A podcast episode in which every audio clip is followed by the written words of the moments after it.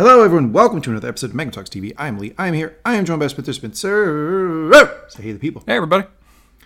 Spencer, we have uh, finished the Queen's Gambit. We are on to bigger, better things.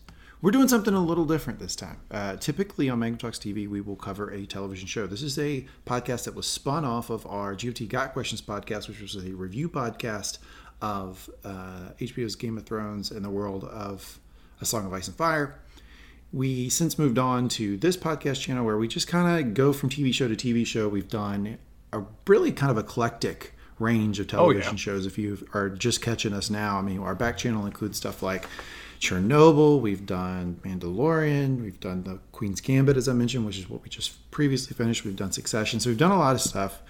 We're shifting gears a little bit now, Spencer. We're going to change to this is not really a television show, so we're kind of cheating the, the name of the podcast here. Instead, what we're going to do is we are going to review movies adaptation, movie adaptation of John Grisham books. And why Now, are we doing you- that?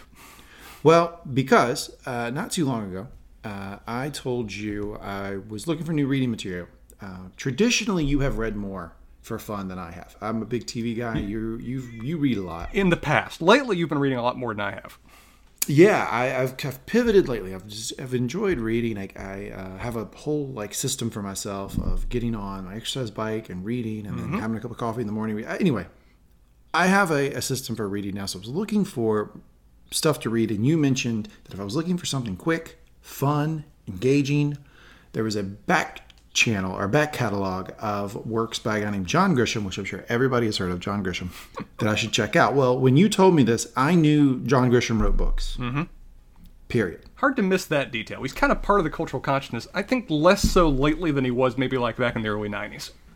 I couldn't have told you anything else. I couldn't have told you what type of books. I couldn't have told you the type of. Uh, I now some of his adaptations I had heard of, Sure. like uh, A Time to Kill or The Firm. Mm-hmm. I did. I couldn't have linked it to Tom, John Grisham. Anyway, you made this uh, recommendation to me about five weeks ago. In that time, I have read A Time to Kill, A Time for Mercy, Rainmaker, A Pelican Brief, The Part. I've read five books in five weeks. This is the power of John Grisham. He is the grand master of the page turner. I, think I think I referred to you as that if you're going to read an airport book, read a good airport book. And, you know, that is what he offers. Yeah, I mean, I think everybody has seen those used bookstores in an air airplane airport uh, Yep. airport where you know you're just looking for something that will pass the time, and these do it really, really well. I mean, I you know some of his stuff I think borders on like like a really good book, like Yeah. something that like should be like you know in a library, Mm-hmm. and then other stuff you know it's like well this is just kind of you know it, it gets me through the day, and that's okay too. And for this one, I kind of recommended that you go out of order because the first one I actually recommended to you, I think, was The Rainmaker. was the Rainmaker, and that is what I read first. I have read the Rainmaker, and this is the the Rainmaker will be the first movie adaptation that we are going to cover here on Mangum Talk TV, Breaking New Ground. This is our first movie. We are doing the Rainmaker. This is a, I believe this is a Francis Ford Coppola movie. Yeah, if we figured if we're going to do a movie adaptation, why not do the guy who directed the God directed wrote The Godfather and Apocalypse Now? Seems like a good way to start. So this is not backed up by any actual research, but I envision what happened here is the Rainmaker came out, came out in the early 90s, mm-hmm. and I bet you Francis Ford Coppola sitting in his mansion in Beverly Hills read it and went, you know what? I want to make a movie out of that. Uh, and so, because it's very strange that he would just jump in and grab this one. Um, I feel like this is probably a script that was circulated around Hollywood, and when a production company caught wind that Francis Ford Coppola was interested, they're like, sure, yeah, fine, let's just make it. And he, he, wasn't even just interested. He didn't just direct it. He also wrote the screenplay for it. So he seemed like he really wanted to get this one out, which after a rough run in the 80s of him basically being in debt and being forced to make movies, this may be in a bit of pa- a bit of a passion project for him. And the cast includes Matt Damon, Danny DeVito, uh, Danny Glover, and Kevin Spacey. And then the, the the woman from Homeland is in it too. Uh, Claire Danes, and I don't think Kevin Spacey. No, not Kevin Spacey. No, I'm mixing up the movies. Not Kevin Spacey, Jon Voight? but Jon Voight. That is the opposing counsel. Yeah, Yes. the Time to Kill opposing counsel is Kevin Spacey. Um, Yes, he is. Good call. You've, you've been watching ahead, sir. Yeah. So opposing counsel is Jon Voight and Claire Danes of, of Homeland fame is the damsel in distress in the hospital.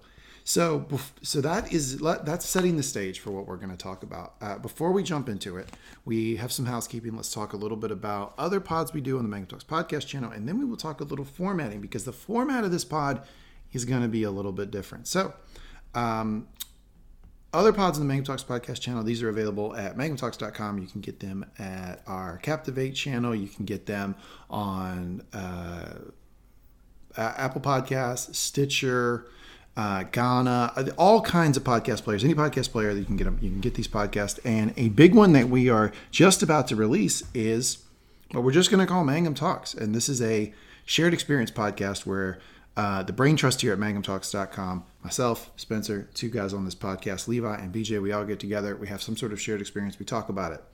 Pretty flimsy uh, idea for a podcast. You can drive a truck through it. I understand that. But I will tell you this it's pretty fun. And if you liked Whiskey on the Weekends, a now defunct podcast we did where the four of us got together and talked, you're going to like this because it's a similar sort of thing. Mm-hmm. We get together, we chat, we make fun of each other, we tell inside jokes. Uh, it's a blast all the way around. Spencer, you're involved on a couple other pods here. Mangum Talks podcast channel. Uh, why don't you tell the audience about them? Well, I'm involved in Mangum Reads, which is kind of a digital book club. Each week we recommend a different work. Well, we, just, we pick a different work that we're all going to come together and discuss. We invite our audience to, to read it with us and offer comments or commentary.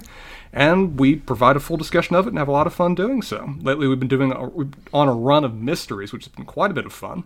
And as a kind of a was originally a bit of a component podcast of that, but it's kind of developed legs on its own. We also do what's called Pottering Around, which is the chapter by chapter recap of Harry Potter from three different perspectives. The perspective of your wife, Sarah, who is the kind of grand dame expert of the subject matter. Uh, me, mm-hmm, who sure. somehow knows absolutely nothing about Harry, Harry Potter. I don't know how I've really missed that growing up.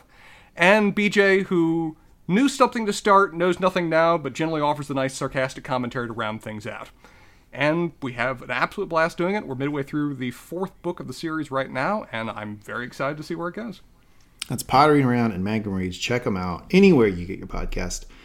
So, Spencer, the issue at hand Francis Ford Coppola's adaptation of John Grisham's The Rainmaker.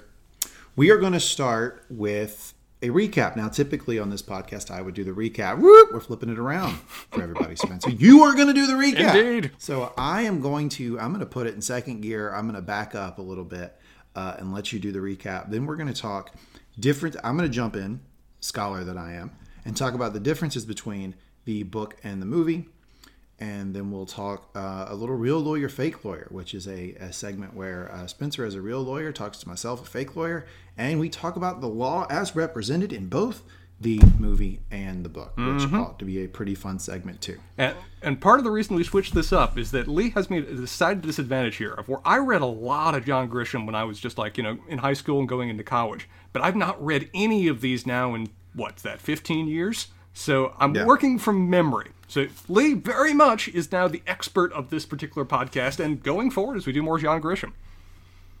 That's right, ladies and gentlemen. I'm Scholar. Um, I'm the knowledgeable one here. I'm going to come in. I'm going to drop T bombs as we go. Um, let everybody know something. So I, I, will talk a little bit about the differences between the book and the movie as we go, but I will I will kind of do a conclusion at the end where we sure. kind of say, all right, well, if you you know, gun to your head, you're picking one. You get to read the novel, you get to watch the movie. What do you do? Mm-hmm. Well, we'll get you an answer by the time this podcast is over. Damn straight. Are you? All that being said, mm. Spencer, are you ready to lead us in the recap of The Rainmaker? You know, I'm going to struggle through it. I'm sure you can provide some helpful tips as we go, but we'll improve as time goes on. Yeah, let's do this. Well, our setting for this is so typically John Grisham. You've read enough John Grisham to know that he has a particular location a particular group of people, a particular age group, and a particular location area that he loves to set his stories in. And this one is very classic. Our main character is Rudy Baylor, recent graduate of the University of Memphis School of Law. And he is at that magical point for all new lawyers coming up of where he has just graduated, he's finished his 3 0 year, but he's not passed the bar. For those that aren't familiar, you don't take the bar when you're in school, thank Christ. You instead take it during the middle of that summer after you graduate. So pretty much every lawyer remembers that period of when they, for about two months, do nothing other than study to go to that point. However, you're only really able to do that if you either have a job or enough security to be able to take that amount of time off to do that. Our young Rudy Baylor is not that. To put it mildly, Rudy is a bit poor. is a bit poor, both poor in terms He's of pretty poor. Yeah, we get it. We get like de- in the book we get very detailed explanations of his finances, and he's like he's like teetering. I mean, we start off the story of where he comes from a very poor, a very poor and very broken background. We'll find out more about that as we go. Uh, he does not have any particular prospects, unlike the rest of his class, who's applying and getting jobs at top law firms. And he just got evicted from his from, from where he was living. He is kind of down to whatever money is in his pocket. And because of that, he, though going to law school with very, very aspirational, honorable goals, inspired by civil rights lawyers and everything they accomplish, they could accomplish to improve the reputation of law, the job of the job options there are not great. So instead, working off a tip he gets from a bar he works at, I think it's the bar owner that lands him the job, he gets in touch with J. Lyman Stone, Bruiser, who is an, a very different kind of lawyer than he inspired, than he aspires to be. I think it's fair to say that Bruiser's a businessman who's also a lawyer, and I use business in the giant air quotes that the FBI likes to list on the top of their case files. And that he runs entire strips of somewhat disreputable businesses and also runs a law firm, which works differently than most law firms I've ever applied and worked at. In the sense that it's not soured, you get a third of what you kill, and you draw $1,000 in expenses each month that you have to pay back. So it's not a great option, but it's pro- having no other really you know choices available and being promised that it's a great job that he'll learn a lot in. Rudy signs on and brings with him two clients, later on to be essentially three.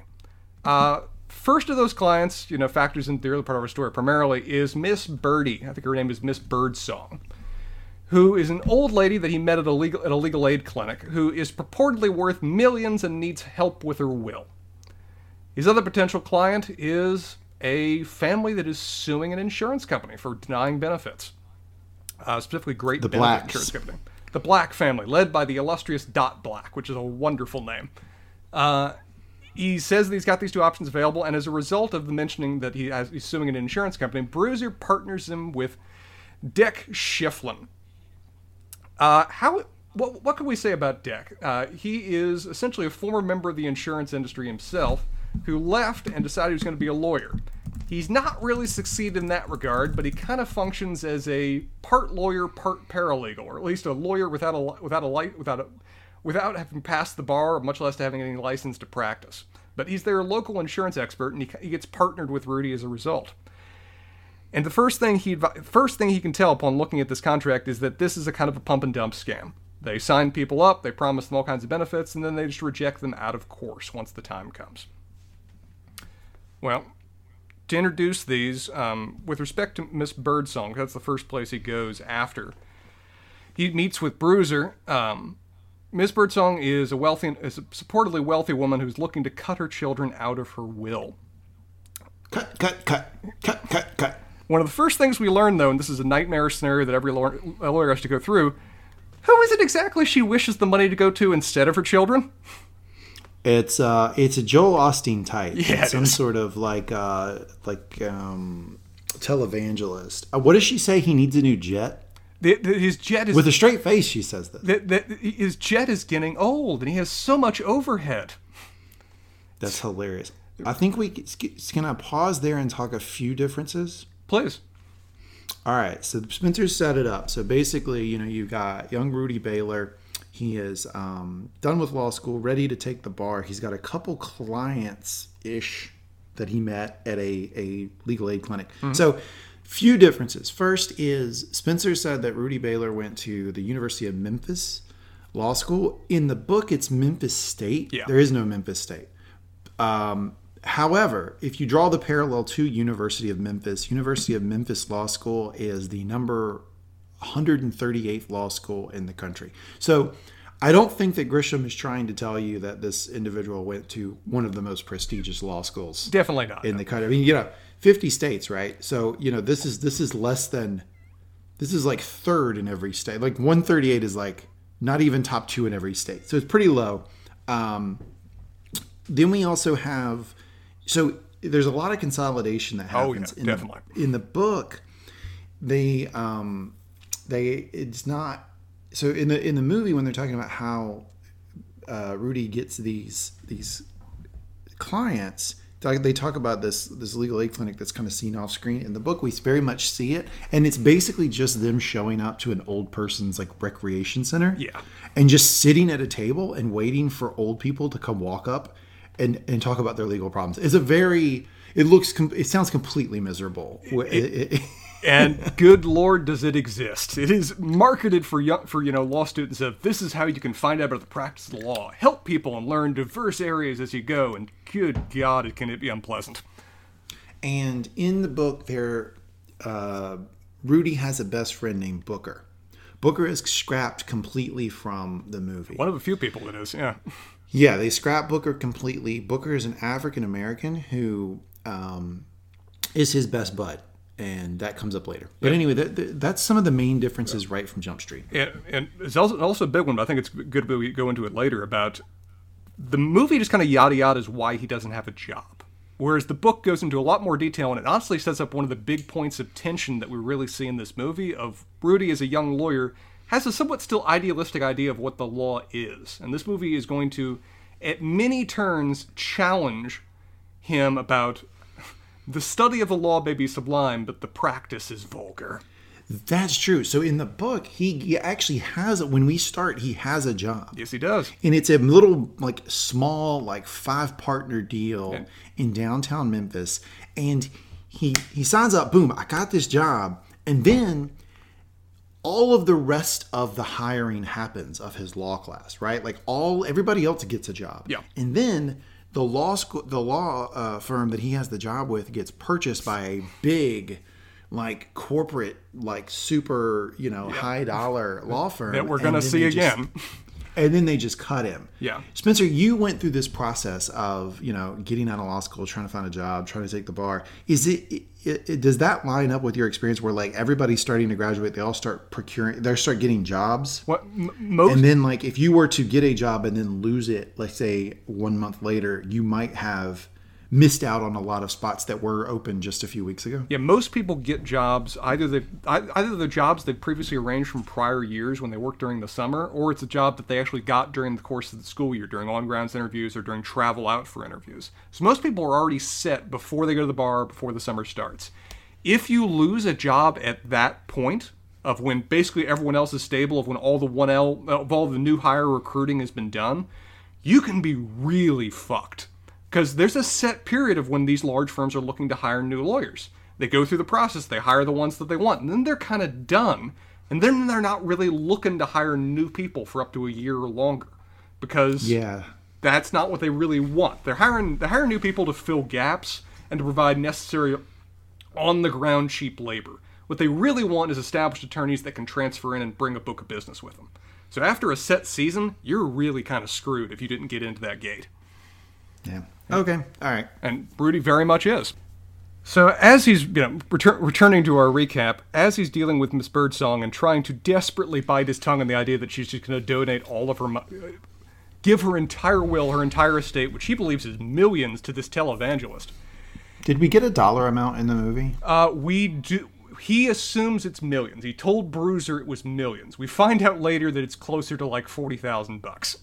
Yeah, in the book, I think they quote she quotes him something like like thirty million dollars or something. I mean, it's an astronomical figure. and she i mean i don't think she's you know senile or anything along those lines i think she may even honestly believe that she's worth that much she just doesn't really think about it it's not it's not really something that matters Oh, I think today. she's just lying for attention. that- but book i think she's lying for attention movie i don't think so Is they don't portray that aspect of her character yeah, um, as he's leaving, he's just agreed to do what he's supposed to do. He notices that, you know, she has a beautiful garden, she's well maintained house, and oh, what is that in your backyard there? It appears that she may have a solution for his recent eviction problem, is that she has a bit of a backyard apartment. Which she agrees to offer him for a very reasonable rate, great, because he doesn't have a salary, as well as agreement to do some chores around the house and some weed pulling. We'll see what she actually means by that here later.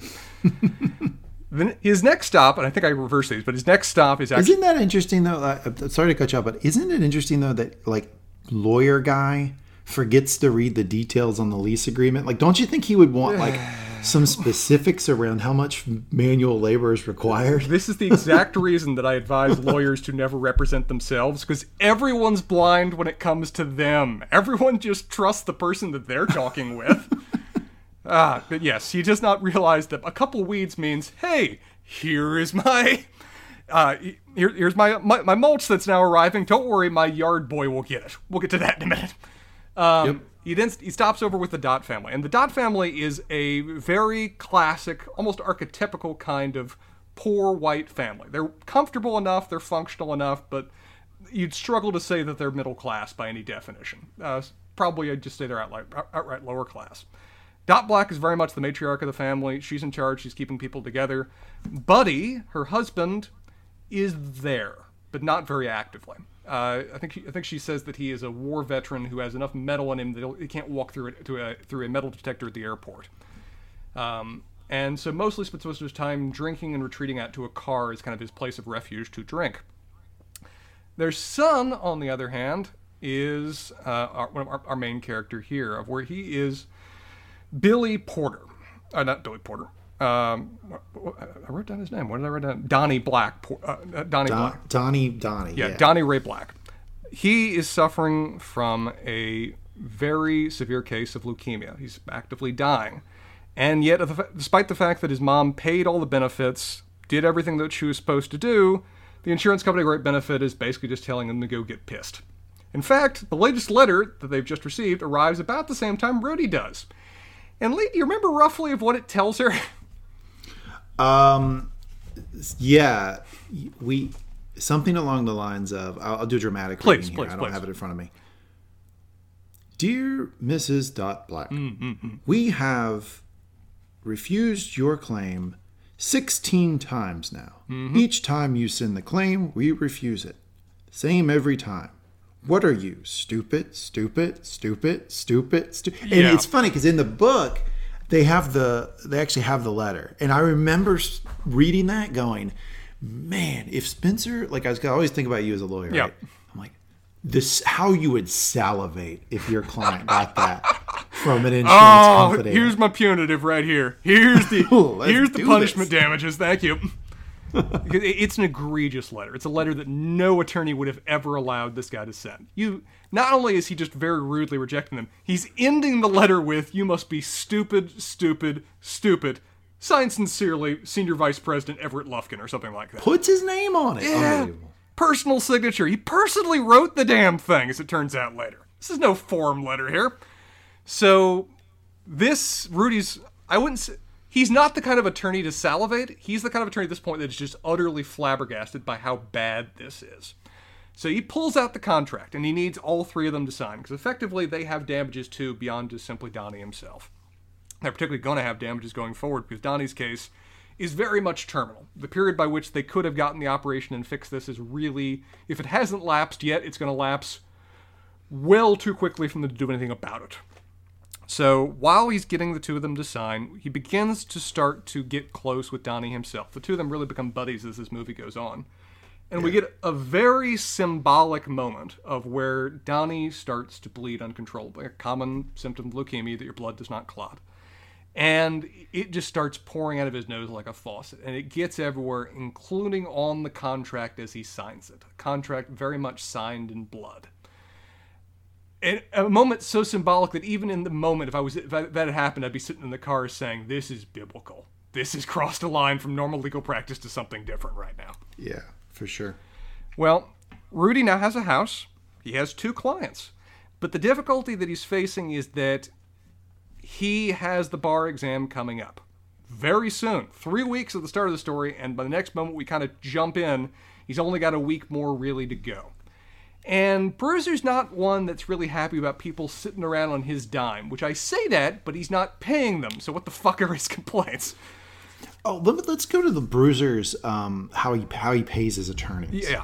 It, it- what, what did you think of the idea that he is not giving them a salary? They get 30% of what they bring in, and he has to pay them back. You have, they have to pay Bruiser back a thousand in expenses each month. Uh, it sounded to me like um, like an actual like a like a like a salesman gig, Yes. like a legit salesman. Like that's the type of economics, and it, and it you know. I mean, I don't have a per that doesn't personally offend me because, like, I, I mean, you know, I don't have like a vested interest in the fight with these lawyers. But y- you know, you having gone to law school and like, you know, admitted in the bar in multiple states, you have to be a little bit offended at the idea that you'd be like getting like a like a salesman gig. I'm horrified by this. Horrified. are you horrified because you're hoping the market doesn't pick it up? Yes, dear God, don't don't do this. This is the kind of thing that this is the kind of arrangement that works if you're like a, if you're like a partner of the firm. In which case, you just have like an even distribution of that of what the firm brings in, whatever else, sharing the profits. You don't do this to an employee. An employee already has to eat the shit for you so that you can make your profits. You don't make them have to, you know, kill to live. But this is how Bruiser does. Bear in mind, this is a guy that has several strip clubs within walking distance of the front door of his office that he owns. He owns, He yeah. opens the conversation with, let's see the FBI try to understand the code on that one, which already tells you everything you should need to know there. And he has Mm-hmm. freaking sharks in his office. Not in his That's pretty firm. cool. He has sharks behind him, which the bartender, he looks like he's a, a business associate of Bruiser, even comments, hey, look, he's got sharks. It's a joke, right? Ha ha. Bruiser is played by Mickey Rourke in the in the um, in the movie, Mm-hmm. and I read the book before I saw the movie. I had envisioned Bruiser being much fatter than Mickey Rourke. That's a route they definitely couldn't have taken. I think Mickey Rourke does a good job with the character and representing what he stands for and embodying him, but not the physicality necessarily that the book is going for. Yeah, the book. I think he's like a three hundred pounder in the book. Yeah, th- this he's more lean and mean. He's more like a mafiosa kind of attorney, where he's evenly cut, perfectly trimmed. He's got that kind of edge to him, which is a different way of framing the same thing. Um, Bruiser's not happy about you know an attorney just sitting there on his dime, so he encourages him that. Well, actually, before we even get there, we see Rudy do two things. One, we have the scene with the mulch, of where fir- first night sleeping in his new, brand new apartment, we get to see Miss Birdie reveal what she means by pull a few weeds. Lee, how much mulch would you say is on this truck? Because it seemed like a hell of a lot of mulch.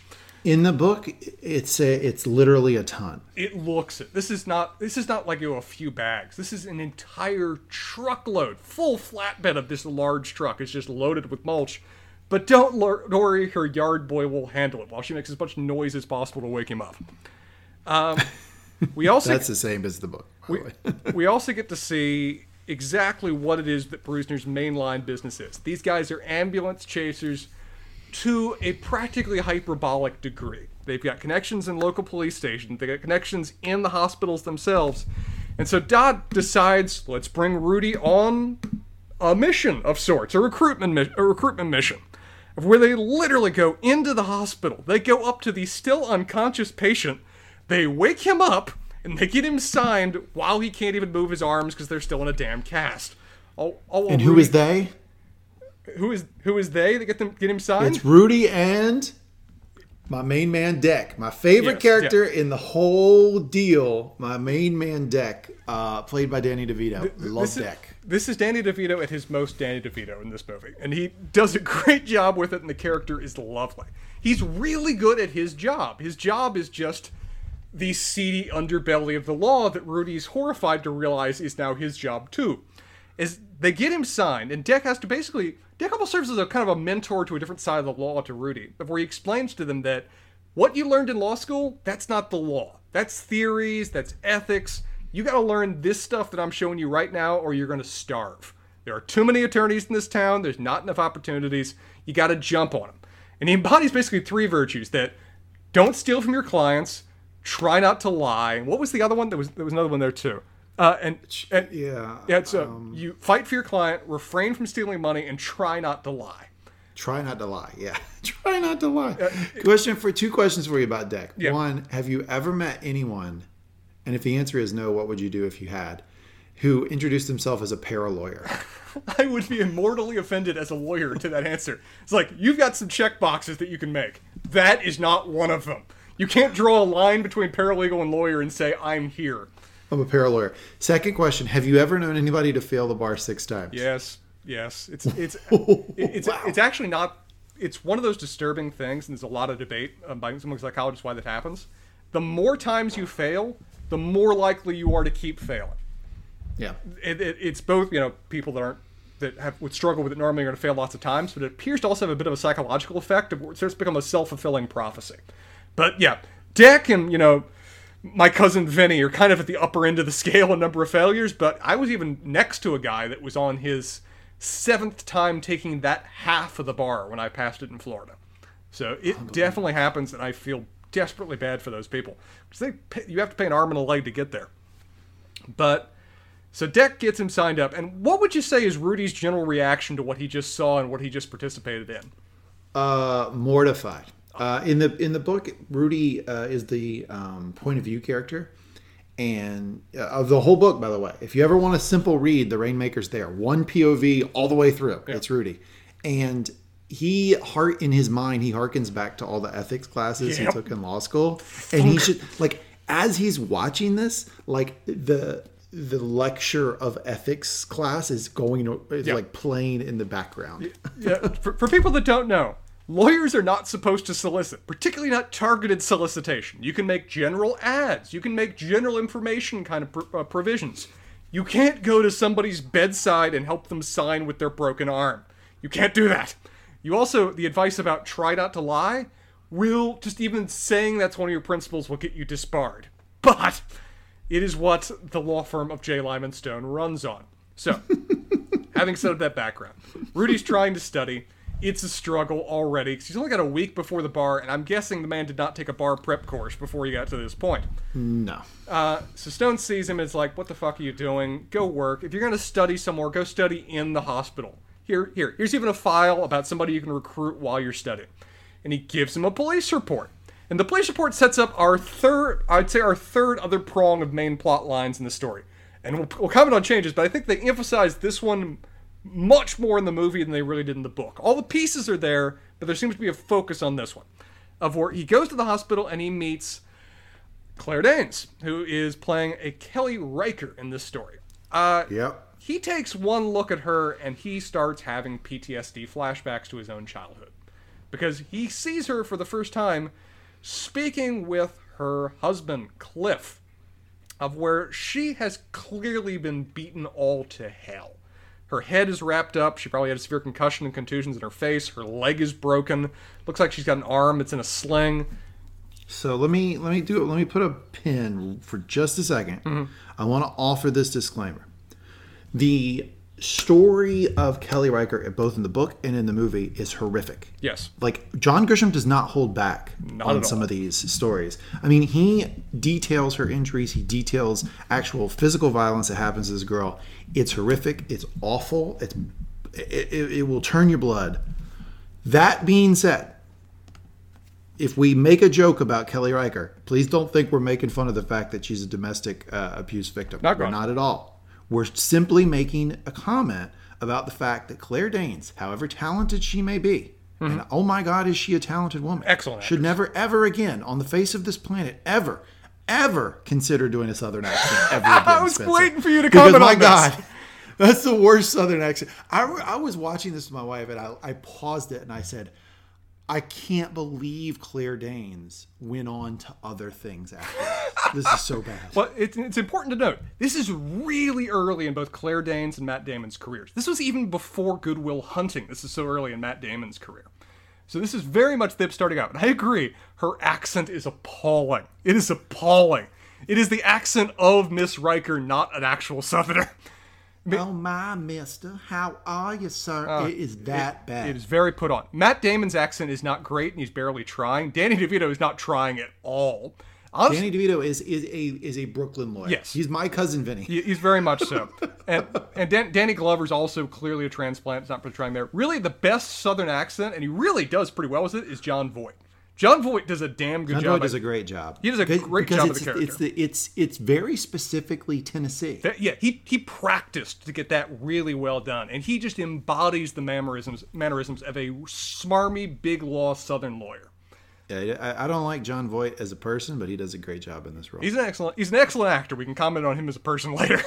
Um, sure. But the moment really there's a there's a bit of a lightning and lightning in a bottle moment when it comes to these two because both a Rudy sees his mom embodied right here. The relationship that his mom and his dad had, his dad being a violent drunk, just uh, immediately represented in front of him. And possibly both in that background and maybe just an honest to God, you know, attraction moment in the universe, he is immediately drawn to her.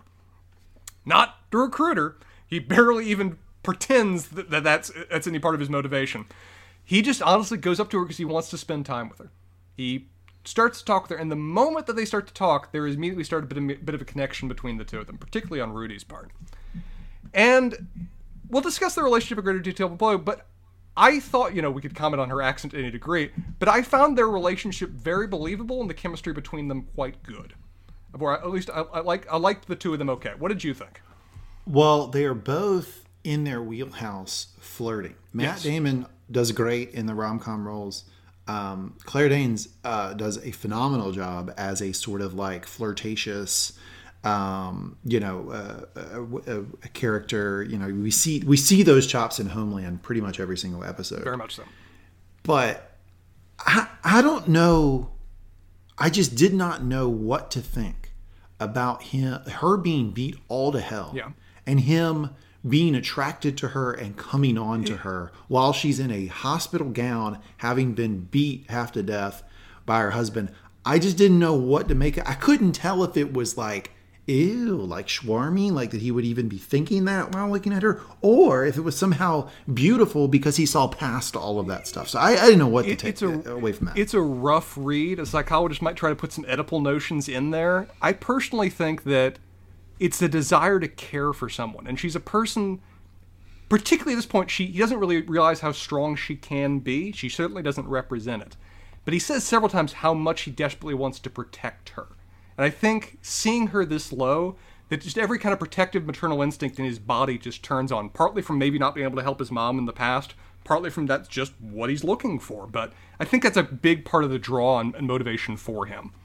He gets to just know her and like her personally thereafter, but um, we see several moments of when he finds out more about her background. She also chal- she also has a very important moment where she challenges his kind of idealistic view of the law, of where she asks him, "So you're a lawyer, so what what are you what are you looking to what are you looking to do?" Like, you well, you know, I, I'm going to try cases, whatever else. So, would you defend criminals? Like, well, yeah, sure. Everybody's entitled to their defense. Um, murderers? I, well, most murderers couldn't afford a lawyer. Rapists and child molesters? Men who beat their wives? And suddenly, all of his idealism that he's just been trained on, but everybody deserves a everybody deserves a lawyer. You have to your prince. It's almost the equivalent of the lawyer Hippocratic of a Hippocratic argument. You have to represent everybody equally. All that gets challenged in the moment by someone that is at the suffering end of that person that you just said you would represent. And he has to answer yeah, both answers no, and then no, immediately deflects away to say, uh, you know, criminal works is, is a specialty. I'm mostly gonna do civil litigation, you know, like lawsuits and stuff. Um, we cut from there of where we have the, the the two of them part. They have a bit of a longing glance at each other to the actual bar exam itself. A week has passed. We've really we've been jumping a little bit in time between these scenes, and we get to hear Rudy talk about what law school was like. And I'm curious about your what assumptions you had about law school compared to what Rudy offers. Because Rudy says, you know, first year law school, everybody loved everybody. Last year, we basically were plotting ways to murder each other for any slight advantage.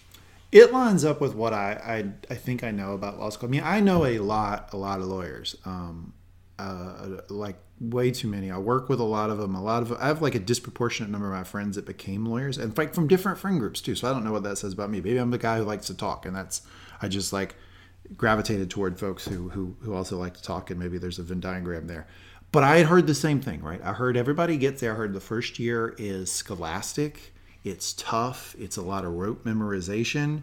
It's everybody's excited to be there, um, and that progress. That the, by the time you get your third year, the classes are like not super hard. Um, no, but no professors really holding your feet to the fire. But that along the way, it becomes like um, you know, like a UFC octagon sort of situation. Because one thing they do in law schools, and you you can tell me about this, is they have a class ranking. See, I went to grad school like a normal person, and Yep. grad school is pass fail high you get a high, a P, or a, a fail. That's it. That's three. There's no class ranking. So no one's trying to step on your head to get over, Oh, yeah. you know, to somebody else. But in law school, apparently, most law schools have class rankings. It, it's even better. I mean, there's definitely class rankings, and every job, every interview asks you, so what was your class rank? It's like the first question they'll ever ask you, and they'll want to know why it isn't on your resume if you don't list it. Uh, the second thing, like where I, where I went to law school, and this is common too, your grades even within that class are graded on a curve. Where the teacher's only allowed to give a set number of A's.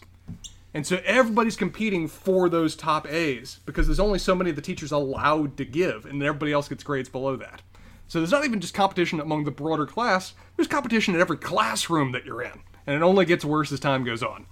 I mean, I work in and around the law, like for my job, like I, I do, and I think I, I think I would enjoy like some of the material of law school, but everything I've heard about law school just seems absolute. First off, it seems miserable. Second, it seems to not really prepare you to practice law.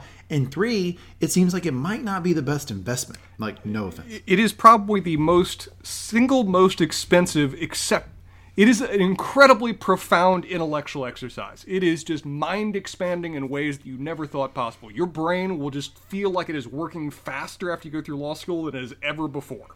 However, it is one of the most expensive ways you ever humanly can do that for ultimately not necessarily a profession that's going to pay for it that great. So, a standard comment by everybody we all, every lawyer I know is whenever some young person says, "Hey, I'm thinking about going to law school. What advice would you give me?" I have never seen an attorney say other than this: "Don't do it." Don't go. Yeah. I, I, w- I would do it again. I love the law. I enjoy the practice of it, but it is a special kind of person that actually fits in it well. But as weirdly enough, I feel like Deck is like a because I've I've often had conversations with you where I've said, um, you know, Spencer, I, I I need I need to like like if I'm hiring for my for my job, I know like I need a real lawyer. Yeah. and you always kind of chuckle at that because there's like in my mind there's real lawyers, there's fake lawyers. Sure. And I don't mean that mean. I just No, mean no, like no. there's some people who went to law school, but I talked to them and I'm like, yeah, you're not you're not a lawyer, lawyer. You know, it's like that thing in The West Wing where Josh is like, I need a I'm a lawyer, and then Sam's like, no, no, no, you're not like a real lawyer. Like Yeah. I'm a lawyer. You're a real lawyer, Spencer. I know some like not real lawyers. Weirdly enough, Deck to me seems like a real lawyer. And the problem that Deck faces is that you have to be also a fake lawyer to become a lawyer. You have to be able to go through the you have to be able to go through the process. You have to learn the theory. You have to be able to check the boxes. You have to satisfy the standards that the bar holds up to it. Otherwise, you'll never get in the door. You have to be able to fake it just long enough to bring your incredible, well-earned knowledge to bear. But he can't. He's too in the trenches. He's too weathered. He looks down on the idea of, you know, the lofty tower, the learned profession style of the law. And so he'll never be able to do it because he can't.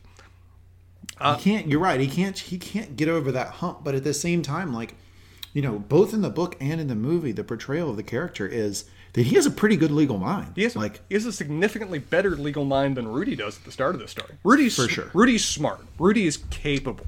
Rudy has a lot of potential, but he is. good is public speaker, charismatic. he is dirt ignorant at the start of the story, and he would not have survived if he didn't have Deck there to help school him on some of these necessary elements of the practice of the law.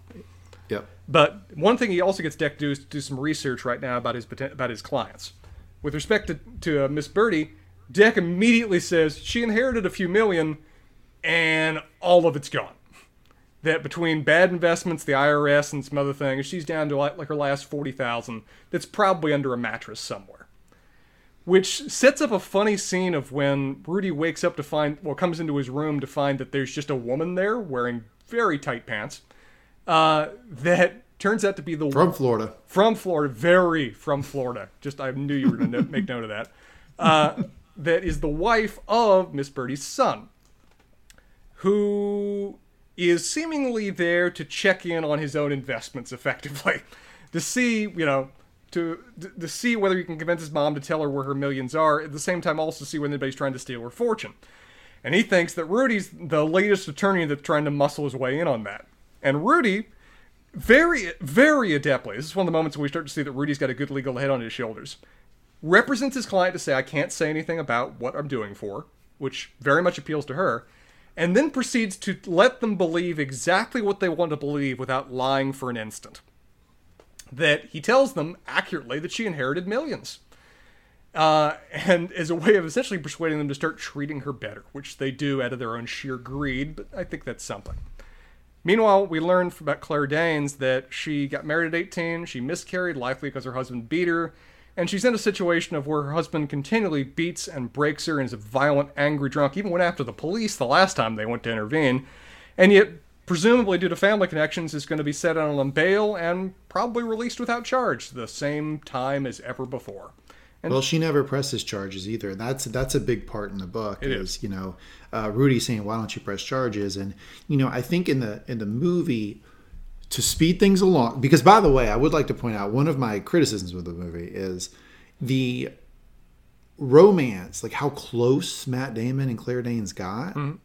so quickly, like felt very unearned. Oh, yeah. It was like bam right away. In the book, it's much more earned. We're jumping and he, weeks, yeah he pushes her like, "Why don't you ever press charges?" And in the in the book, there is a hint of um, that she actually loves this guy. She's like, "Well, when he's sober, he's good." You know, like there there's that whole angle that you don't really get the, in the movie. The movie, it's purely just I. It doesn't say like press charges. It's yeah. a you need to divorce him. You got to divorce him now. You're in the hospital. It'll pass without an issue. It's, it's a really kind of pseudo romantic scene is where he's holding her broken body and helping carry her in. It's almost kind of flirty in a weird way. Um, Very strange. Touching the legs, touching the legs. Yes. And she says, you know, I can't divorce him. He'll, he'll just straight kill me. He's already told me several times that he would.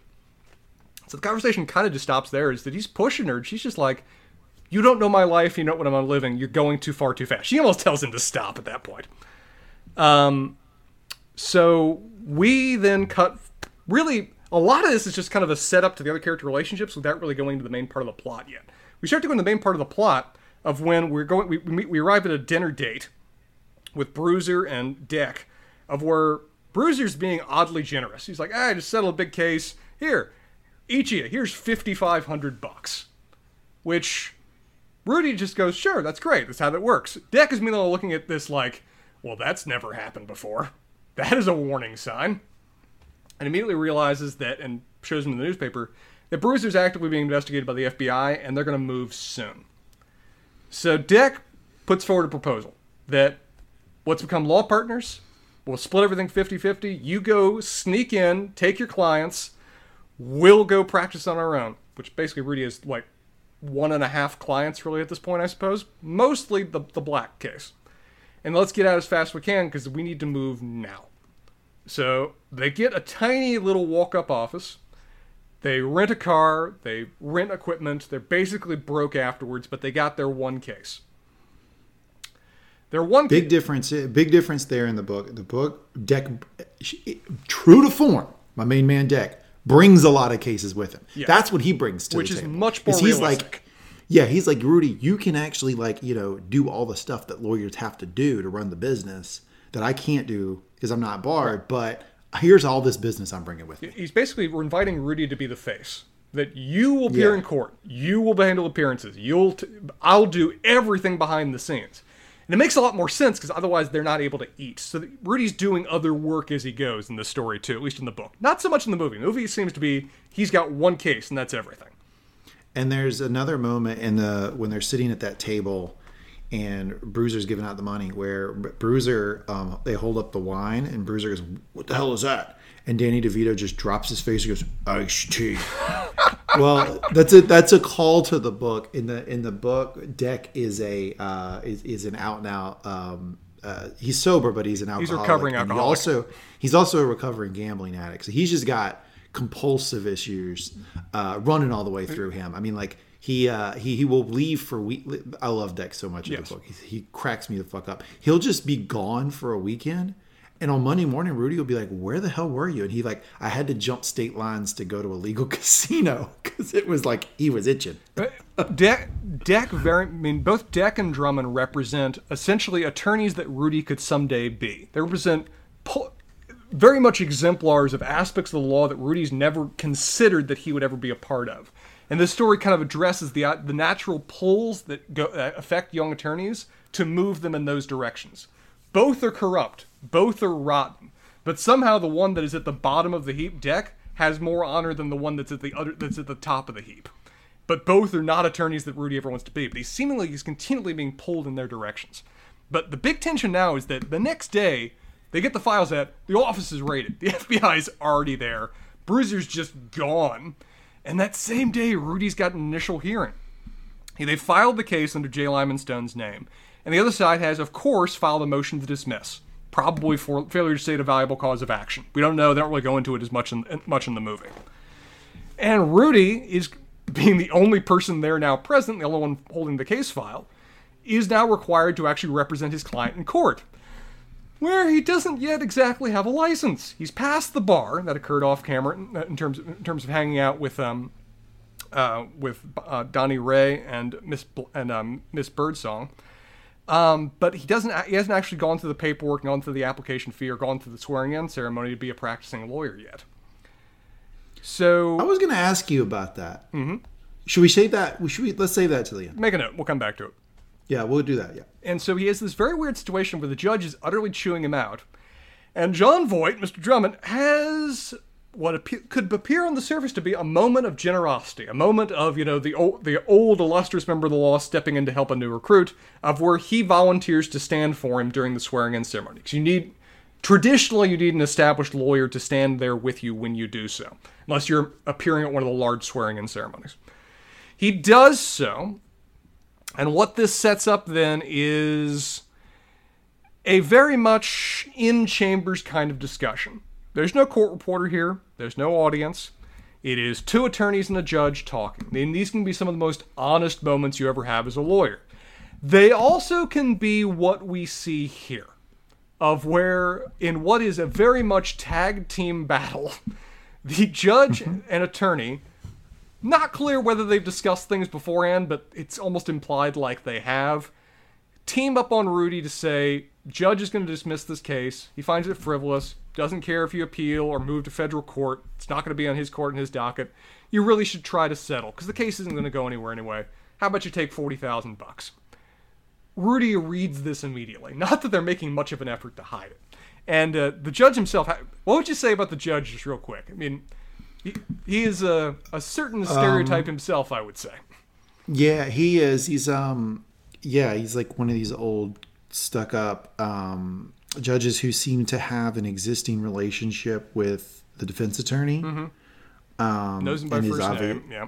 uh, obviously is allowing that to, to cloud how he's operating here. And in the book, they make a much bigger deal of that. Um, there, I mean, there is chapters of this this judge um, not being a cool dude um, and and definitely favoring the defense attorney. Yeah.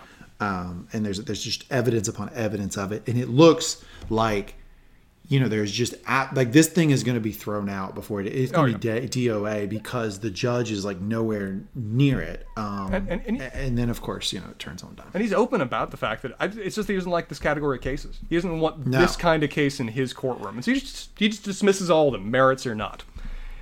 Rudy One of those like where you just don't believe in uh, yeah tort. you know the big there's big um, uh, punitive cases. And Ru- Rudy takes this offer back to his client. He's ethically required to do so, if you're curious. And basically just tells her, and she agrees, that they're looking to buy you off. They're looking, they're thinking that this is your price to just walk away. And Dot Black has a spine. She's got character. She desperately needs the money, probably, but she isn't taking a dime of it and isn't going to take an ounce of their crap either and neither's Donnie Ray. Um, and one thing we see in a lot of these scenes too is that Rudy gets real close with the client here. He gets very close with the black family, but he particularly gets close with Donnie. And that's something we're very much trained not to do.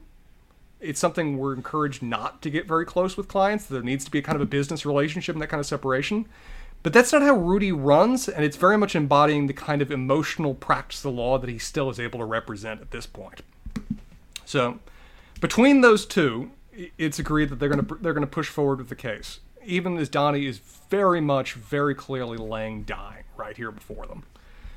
Um, but one thing happens that night, what's seemingly implied that night, is a bit of a miracle occurs. One of the most Deus Ex Machina moments of this entire damn story is that our presiding old, stodgy, coughing judge dies in his swimming pool that evening and is replaced with Danny Glover. And my friend, who what is Danny Glover? Who is Danny Glover in this story? Uh, Danny Glover is a a ju- uh, now he's a new judge, right? Brand new judge, just appointed. brand new bench. judge, um, just appointed by the governor to. So I'm going to explain it from. So the, the I'm going to explain it as it's described in the book, Please. and there's nothing in the movie that contradicts it. They just don't fill out the Yeah. all of the details. So basically, what it is is is um, uh, Rudy's friend Booker. He gets he's I told you he's a he's a black guy. He has a uh, offer to work in a law firm with all black partners who, you know, specialize in civil rights litigation, right?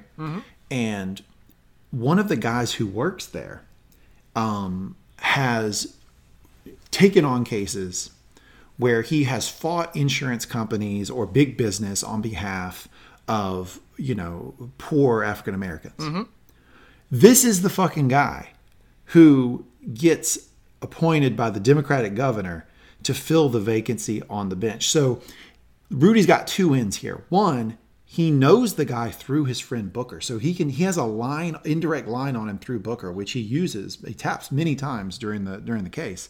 And two, the guy comes to the bench having worked as a defense attorney who has represented or a, an attorney who has um, represented uh, clients who have gone after insurance companies for doing the exact same shit that uh, Great Benefit has done to the blacks. Yeah. So it is a absolute uh, boondoggle for our main man Rudy to get this switch. Yeah, I think I think Deck even refers to him as, refers to him as their rainmaker in the story. Title drop, and I would suspect it's very. He seems like he knows Drummond pretty well, and I'd suspect it's Hates him. I suspect it's very possible the two of them have appeared on opposite sides of the judge's bench at different times in the past.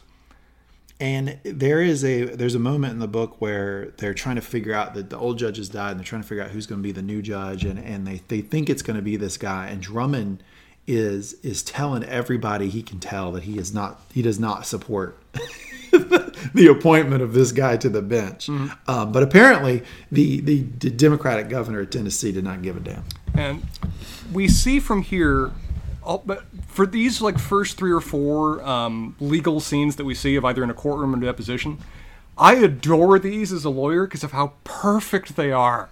How much they perfectly bring back memories of like that first hearing where you don't even know where to stand.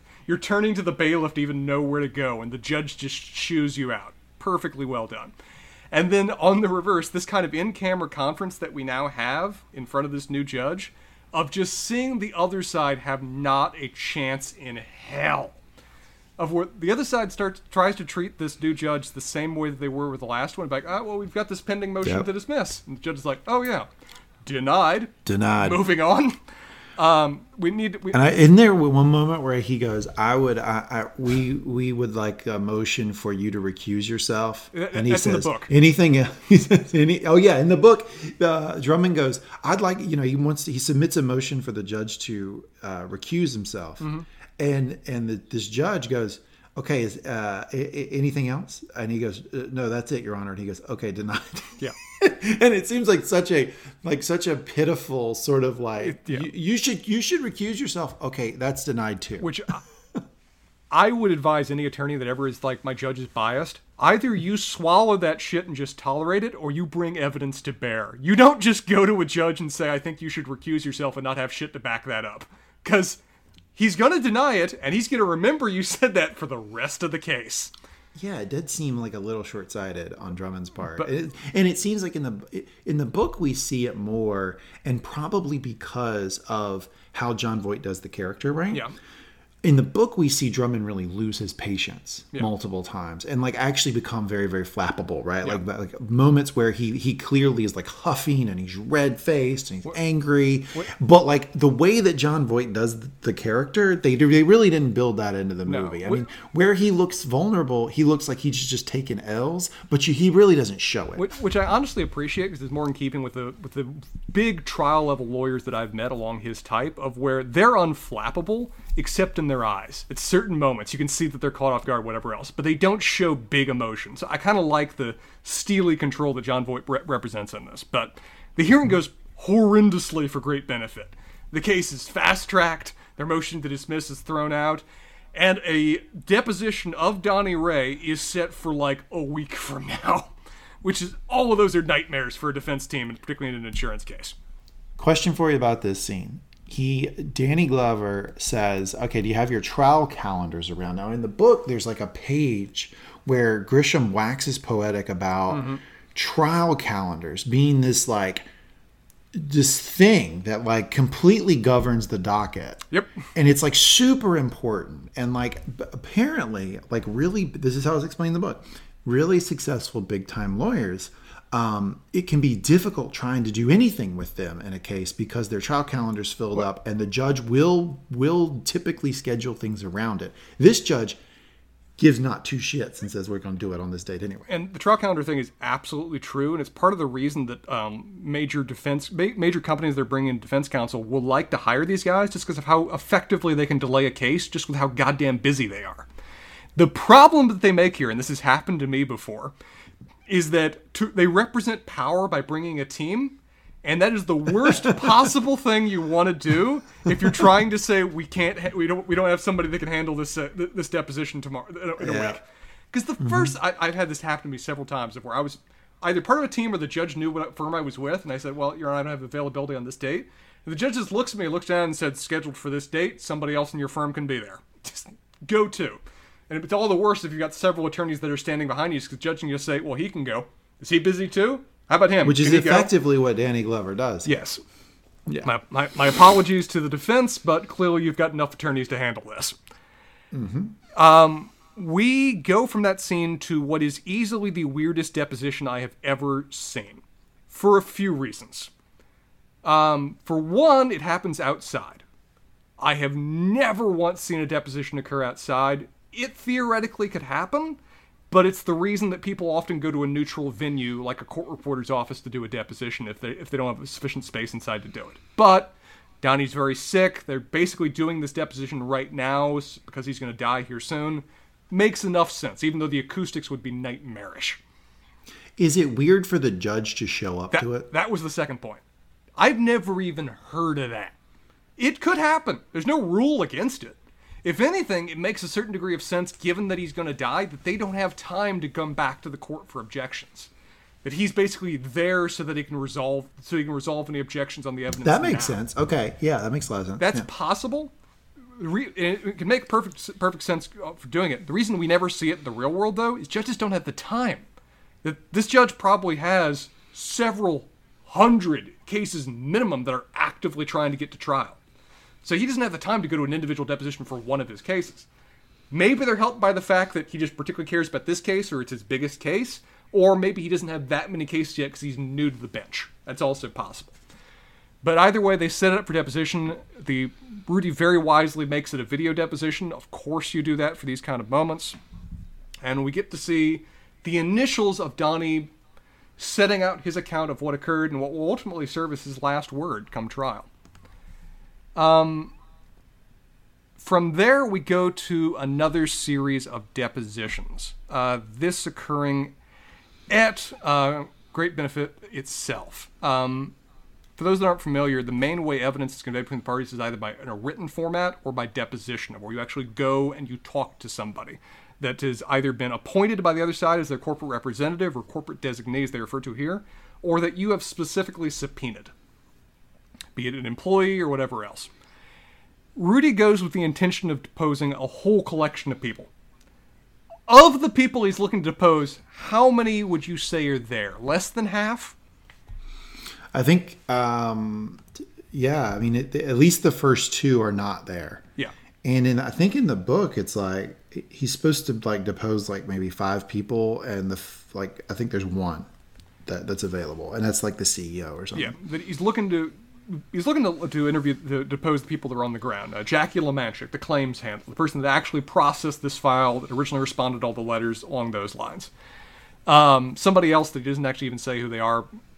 Both of them, both of them aren't available because they're no longer employed at the company, and so the company is under no obligation to produce them. Company still could be sanctioned for not warning him of this. I would move, I would totally move for my fees for having to travel to attend a deposition of people that weren't there that they knew wouldn't be there when they told me they were going to be there. but separate issue there. Pretty much the only person that is there is that bastard uh, assistant vice president that sent that stupid, stupid, stupid letter, as well as the corporate the corporate representative that the company's appointed to provide general information. What is apparent from this deposition is just how with how little regard the other side treats Rudy. That they're looking at Rudy as if he is just a nobody. He's a new attorney. He has no established pedigree. He's not part of a firm. We can just muscle him around. The Jon Voight even opens with it. I think this guy should start. Even returns to it a couple times when Rudy tries to object. Just because they feel like that Rudy's just gonna be. A, a what would you do there if you showed up for a deposition, and the, the the opposing attorney said, "All right, this guy'll start." I would say exactly what Rudy did. No, that you know I get to control the process of the deposition. I've prepared for it to be in this order. I need this person to be available. That, okay, that, all right. Just making sure that that was that was in that that made sense. That is absolutely in keeping, and it's very much I'm the one that's supposed to set the trend there because I'm the one that wrote down all the questions that I'm going to ask. And they often very pointedly have to be in a particular kind of order. Mm-hmm. So it can often make a certain degree of sense to do the corporate re- representative first because they've got the general knowledge that may set up other people's testimony. But it seems like Rudy doesn't even want to talk to that guy. He wants to talk to the specific people. So it's very in keeping scene of Jon Voight trying to set the tone and Rudy just having none of it. And I love that he even says at one point that, you know, if you have any objection to this, we can just call the judge right now. Because That's absolutely what you're supposed to do in that moment. If the other side's in any way giving you shit, get the judge on the phone now. Call him, mm-hmm. get him to rule on the issue right now, get that dispute there and done. Because otherwise, it is just inviting further problems going forward or even waived objections going forward. We go from there to two very different kind of scenes. I mean, we've gone from Rudy just seeing just how utterly outgunned he is they purposely bring an entire table of attorneys just to oppose him, just to represent how tiny he is by comparison, to instead somebody calling Rudy for help. That Claire Danes calls Rudy in the middle of the night to just. She doesn't tell him really what happened, just that she's at the store and she needs to see him now. She works at a jewelry store. And he arrives at the jewelry store. Security guard lets him in to find that she's there with a friend, and she has once again been beaten to shit that yep that she is she's not good. Um, she's got bruises up and down her body, over her back, apparently. Rudy takes custody of her effectively and drops her off at um, Miss Birdie's house. That arranged with Miss Birdie that she's going to stay with you for a while until further notice. She does not need to go home. That is just inviting him to murder her at this point that scene resolves, and we then go back to Rudy at the practice of the law and have, and this is very much Deck bringing his prior knowledge and prior paranoia to bear, of where seemingly on whim he's decided to have the office checked for bugs.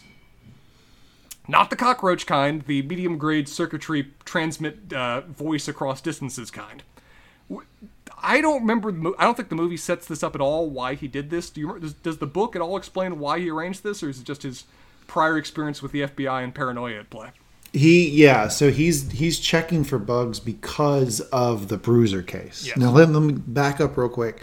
Um, in the in the movie, Claire Danes is taken in by Mrs. Birdie. Mm-hmm. Um, in the in the book, the, she's actually taken to an underground um, shelter for battered women that is not advertised and actually not incorporated as a real thing.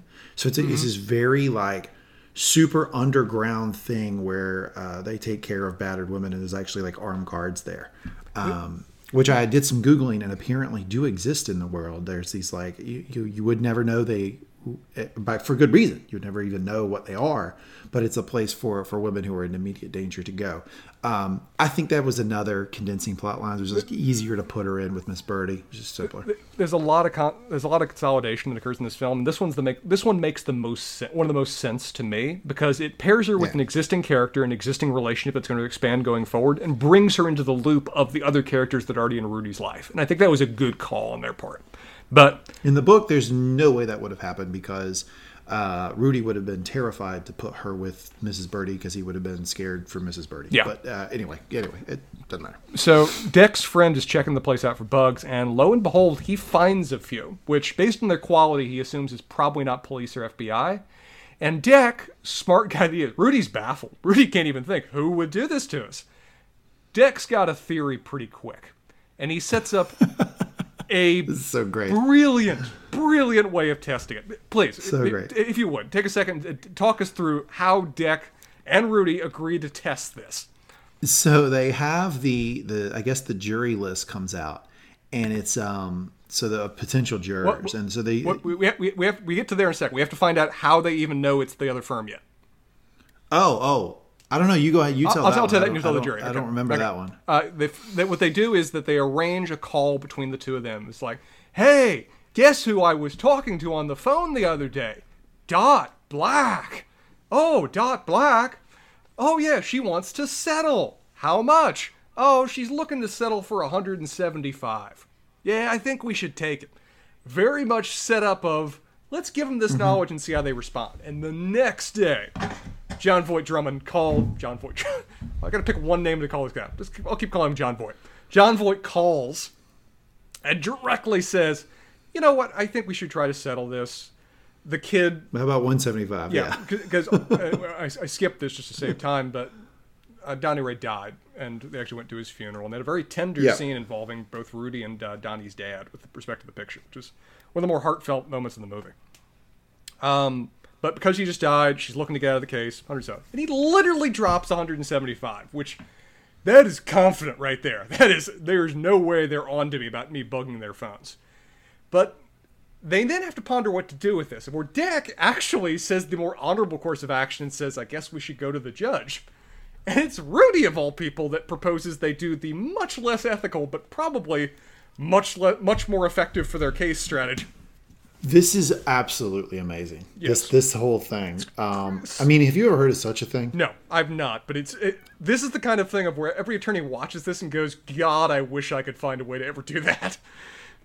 Yeah, so they know that they're so now they're in a, a powerful position because they know that the opposing counsel is listening in on their calls. So what do they do when they the they, they get the list of potential jurors when you're doing normal background, right?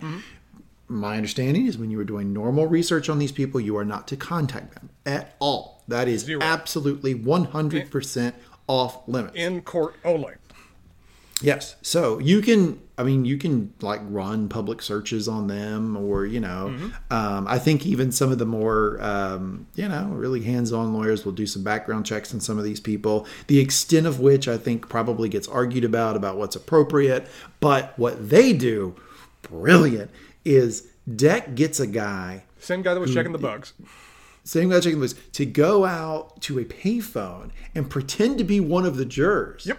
And Rudy calls him and starts talking about like the case and all this. Sh- First, of all, you're not supposed to call him, and all this shit. And at one point, the guy's like, "Is this legal?" And Rudy goes, "Oh yeah, sure, it's legal. Just don't tell anybody." Amazing. And they drop the guy's name. So what happens when they get to court and this guy Oh, is being God. questioned? Drummond thinks he's got this ace in the hole. He goes, Yeah. "I will ask you here in front of everybody. Will you will will you please answer answer truthfully? Were you at all contacted?" And the guy says no, and he thinks the guy's lying. So he goes in and eh. in and in, calling the guy a liar. Basically, what happens? Don't you call me a out liar. the- jumps out from behind the jury box and slugs it. Oh, yeah. So another question for you. You ever heard of a during jury selection Nope. a juror taking Nope. a swing at counsel? Nope. I mean, it is. This is honestly the risky nature of Rudy's strategy, is because a judge may have grounds just to declare a mistrial and throw out the entire jury pool at that point if he wanted to. But this judge is essentially just willing to let Drummond hang himself because Drummond not only not only just one of the worst jurors in the pool because they they ranked to the the biggest problem children were, gets thrown out of the jury pool, probably brought up on charges too, but the entire jury pool now gets to see Drummond as just this insane person.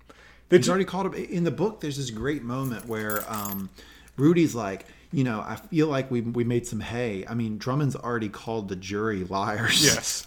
and, it, and Rudy plays it off perfectly because he makes, you know, the kind of principled, Your, Your Honor, this is an outrage. And goes in front of the judge and just legitimately acts like, you know, morally offended and flabbergasted at what Drummond's saying. And even the judge is confused. He's like, what are you doing? What, what do you what do you have to indicate the jury pool's been tainted? You have to tell me this now. and he can't say a damn thing. No, no. And then I love that after this happens, Jon Voight loses his shoe, glasses break, gets slugged on a courtroom floor, embarrassed in front of the jury. Rudy just looks over at him and does like a little, "Hey, hey, did you hear us on the phone? Hey," and Jon Voight to give Jon Voight enough of a realization of, "Don't you fucking do this again. We've Yep. got you here, son." Um, but yeah, as I said, it's an utterly great scene. It's risky. It's unethical. I think I remember the book. It's one of the things he actually dwells on that he did this rather than the more ethical thing of just telling the judge and getting Drummond thrown out or disbarred. Well, it's even more. I would think um, it's even more of a gamble because he's got the judge on his side so much, right? Right? Because like if the judge ever caught wind that Rudy didn't like, I mean, what I mean by this, like the judge is already on Rudy's side. Oh yeah, like So like you, if your judge is already on your side, I think you've got you can play it straight. That's totally cool because you go to the judge and you're going to get favorable rulings. Very much so. Uh, the risk that he could run at this point is if he finds out, the judge finds out that he arranged this in any way or found out about this and didn't disclose it, he could get in a lot of trouble with the bar and the judge himself. There's so it's it's a it's a lighter shade of gray, but it's still pretty unethical what he did here too.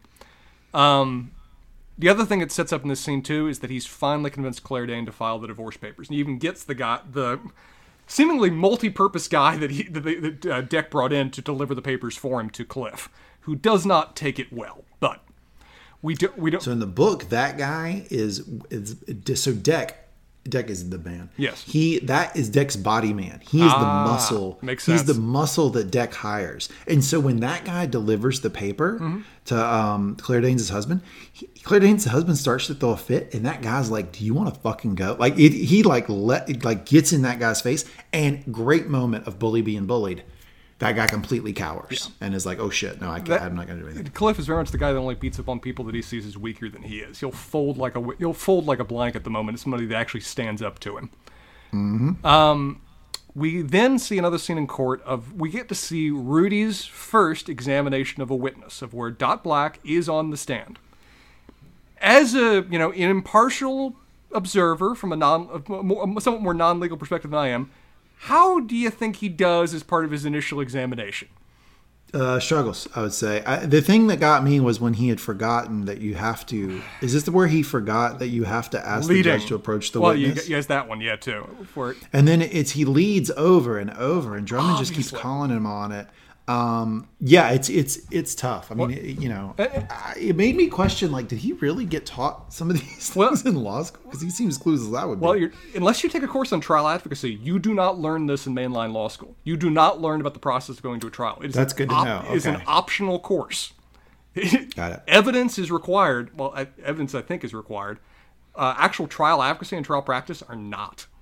Um, and Rudy clearly is relying on television shows for doing this because he makes obvious junior mistake, lawyer mistake 101 of where he he answers the question in the question he's asking, which is the definition of leading, as a question that could be answered with a yes or no answer where the where you're basically providing the answer in the question.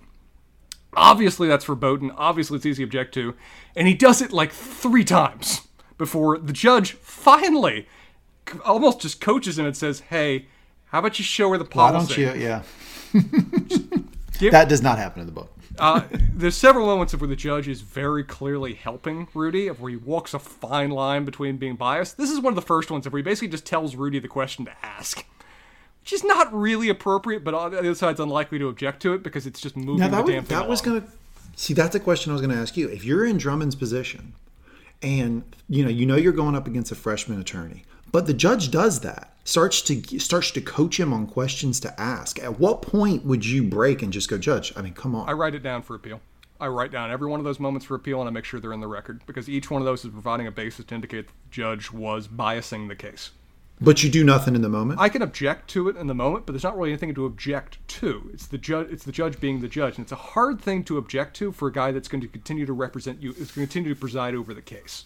Right. Yeah. You see, that's the that that that's one of the the, the implications of my questions. I was like, you know, I kind of think there's a breaking point where you just go, Judge, come on. Like, I mean, because I mean, we are on Rudy's side here. Well- but when he's like, why don't you just hand her the policy? I remember thinking like, well, that's inappropriate. Like, he shouldn't say that. Well, what I would do is I wouldn't say it in front of the jury. If I really felt like I had the need to call the judge out on maybe being too helpful to a young attorney, I'd say, Your Honor, may we approach? and then just come up to the bench and say very politely that, Your Honor, there's been a few moments of when you're providing a little bit too, too much advice to the other side. I would respectfully ask that you refrain from doing so. Don't object in open court. Don't embarrass the judge in front of chambers. Just say it very politely in that moment between the, the two of us and the court reporter, and that's it. And the judge would tell you to fuck off, and then he would probably correct his behavior. Yes, probably almost in those exact literal terms. Yep. But main thing we get out of this testimony is that he presents her the policy. She identifies it's her policy. He presents her the letter by Everett Lufkin, which is the, just the perfect asshole name. What a name! Yeah. Unbelievable. Uh, she reads it out into the record. He tries to get her to repeat it, which is also improper, but you can understand why he's trying to do that. Um, So it, there, that is an objection, right? Repetitive. it, that is very much an objection. It's very good that Drummond objects to it. Drummond, particularly in the movie, emphasizes that Drummond's a very good attorney. That he's got a loser of a case, but he does a lot to make what he can of it. yeah, yeah, yeah. And same in the book. And the same thing we see here, of where he then confronts, you know, that Rudy leaves the scene. There's a wonderful moment of where Rudy leaves his exhibit up, which is genius. Well done, Rudy. Leave your exhibits up as long as possible until the other side asks to take them down, because sometimes they'll Yep. be dumb enough and keep up your exhibits during their part of the, their part of the testimony. Um, but D- Drummond confronts Miss Black on the main thing that he can't about a what are you gonna do with this money? That doesn't really go anywhere. She says she's gonna donate it, and I think I really do believe her that she intends to donate the money. Me too. But he hits her on your policy says it won't cover experimental procedures, and your own doctor, your own doctor, said that even this experimental procedure you want, which apparently a bone marrow transplant was a debatably an experimental procedure in early '90s. Not that way That- anymore, but Yeah, that is interesting, and I bet Grisham wish he had had that one back, right? Because he just happened to pick something that became super mainstream. Now, Like, he, he's right that then it was much earlier on. It was much more experimental. It's still seven thousand a year, so it's not that weird. But sure, there's fine. way more of them now. Way more. oh of them now. but, I'm um, gonna look it up. yeah. But what really his main gun he brings to bear is that didn't your own doctor tell you that a bone marrow transplant wouldn't have helped? Even this experimental procedure, which isn't covered, didn't your own doctor say that the kind of leukemia he had wouldn't work? And she perjures herself on the stand. She doesn't mean to. She says the kind of thing that everybody does when they're confronted with something that they're caught off guard by, where she tells a mild lie. But she says, no, he didn't say that. Uh, he didn't say it like that. And Drummond, good attorney that he is, has the letter. It's been admitted into evidence. She should have been prepped on this by Rudy that he was going to ask this question, but clearly she wasn't. That he shows her the letter. Isn't this your doctor? Isn't this what your doctor said? Didn't he tell you that this, that this wouldn't have helped him? So why did you just lie to me? How can this whole court trust you now that he's lied? It's brilliantly done on his part. He fully he discredits her testimony. He takes away what is otherwise a very powerful moment from Rudy. And he does it expertly because this guy is a good attorney. He's a corrupt criminal asshole, but he's good at his job. Um, There's actually still not that many bone marrow transplants. really? How many? uh, uh, Yeah, it's uh, like about like 5,000, 7,000, something like that. hasn't increased that much. If anything, maybe decreased. So it's still, Weird. It's much more accepted in the medical field shows, sure. Um, now what's interesting here too is that the well, I, I, I, gotta, I, gotta, I gotta dial one thing back. I was criticizing Rudy a little bit that he didn't prep her on this previously, but Rudy does object to this, trying to say that I, you know, I object. That you know he's leading the witness, which is so dumb, so dumb. That's so junior attorney. And yeah, yeah, and he explains, well, it's his cross. You can lead the way. Exactly. You have to lead. You're supposed to lead. Never give a cross examination witness the opportunity to just answer what they want. And then Rudy says, Oh, they didn't disclose that evidence. And the attorney very correctly points out, I don't need to. This is to undermine credibility. I didn't know she was going to lie. I had this handy in case she did. That's very true. You don't have to disclose those exhibits in advance. It's a quirk of the law a lot of people forget. So Rudy's caught completely with his pants down. Drummond hits a hell of a haymaker on what was probably meant to be one of his best witnesses. And there's not really much that um, that Rudy can really say about this. So, well, Yeah, that's just kind of in the moment. It's a rough moment for Rudy that he clearly is showing that he, skilled though he is, is not an experienced trial lawyer, and he's being caught at the whims of one that it is. I'm pretty, I'm pretty sure we go from here to an incredibly dangerous, unnecessary moment for Rudy to engage in in the middle of a trial. Of where what is what is Rudy? What do Rudy and Claire Danes decide they're going to do while she knows she's on the hideout from Cliff, who damn near beat her to death? they decide that they're going to go to their house or their apartment and get her stuff. Oh, yeah. Uh, and that's this is exactly what they do in the book too. This is not they, they, this is not like a I know this is not something dumb that the characters do as a means to condense something in the book. It's just dumb. They do the dumb thing in the book too. you go with a couple police officers. You can go with police officers. They'd come. Especially since she's been in the hospital from this Yes. fucking guy. You don't go in this solo. You hell bring a couple police officers and a you know a, an officer of the court just to observe this for further notes. Instead, they go in solo because they don't see that he's there, and of course he comes back and does one hell of a brawl happen. Of where Cliff is essentially got murder in his eyes. Where he straight pulls objects off walls to crush Rudy with, and damn near gets close to killing him. But enough of a distraction occurs from Claire Danes that Rudy's able to get the upper hand and proceeds to deliver some mighty whacks with an aluminum baseball bat to the side of this guy's head, which is appropriate given that that was his main tool of abusing Kelly in the past. However, the guy's mostly just dazed, probably has a serious brain injury, but he's not dead. But Kelly, Claire Danes, decides, Rudy, you need to leave now. You weren't here. Don't tell anybody you're here. I got this. We'll talk more later. This is one of the moments where Rudy realizes that, oh shit, there's some steel in this person after all, as well as being just utterly scared out of his own mind. And as he closes the door, we very distinctly hear a few whacks of the bat. So in the book, Ru- she does not do that. Yes. Ru- it is clear that Rudy has killed him. Yes. and she says you need to leave she does this as a way to protect rudy She covers in the, evidence effectively. yeah saying like if it's if they say it's me no one's get her in her her mind if they say it's me no one's going to say shit to me for doing it Yeah. well little does she know that that's maybe long run but you still get arrested like Yeah. she was completely not she thought in the book like give me the bat you leave um they'll just they'll just come by and just take the body and be like okay it's cool but like when she actually goes to jail for this Mm-hmm. in the book it seems to completely blow her away now she holds tight She holds the tight. line. She holds tight. And- she does not say it was rudy and then eventually the da does decide not to press charges same thing as a movie but it does surprise her that she ends up in jail for a few days they seem to shift a bit of her worldling, a bit of the worldliness of Rudy onto her when it comes to this in the movie, of where she seems a bit more together and seems like this is much more her plan necessarily than his is when it comes to this decision here at the end. Um, Yeah. and seems she seems much more aware about what's going to happen.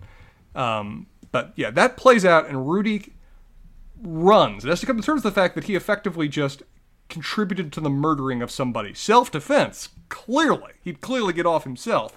But that he then left her there to her fate while he ran away. And as she's hauled away by the police and even confronted seemingly by her, uh, by her husband's dad as she's being hauled, uh, she's being put in the police car. so question for you you know the law and stuff um what man what a broadcaster i am It- how do you like that leading I- question I know the you law know and the stuff. law and stuff um what do you you're rudy you just whacked this guy a couple times to get him to get the hell off of you. And then she says give me the bat leave. I mean what do you what do you do here? What's the move? I don't know. I'd like to think I would never be put placing myself in a situation where that could happen. Um, well sure. Yeah yeah. You would have you'd have came with the police which you know you know smart. But let's say you let's say you just found you boom you smash cut you're dropped in there. Likely I'd be almost in the same same situation to Rudy, of where he almost looks concussed during this happening. He's so full adrenaline blaring, not thinking straight, that the first time, the first moment someone says something to him that's vaguely coherent, he just goes, "Yeah, sure." I'm not even sure how much he's even thinking really in that given moment. He's just so in over his head, and Yeah. I might be in a similar mindset when I just literally helped beat a guy to death. That I don't know what's happening. I know what's happening. You want the bat? Sure. I, I need to leave. Okay. Just but what's Going- the smart legal move smart legal move is pr- almost exactly what he did in terms of leave, so to let let her do it let her do it, let her be the focus of it, She's got a history of being a battered wife. He's got a history of trying to fucking kill her.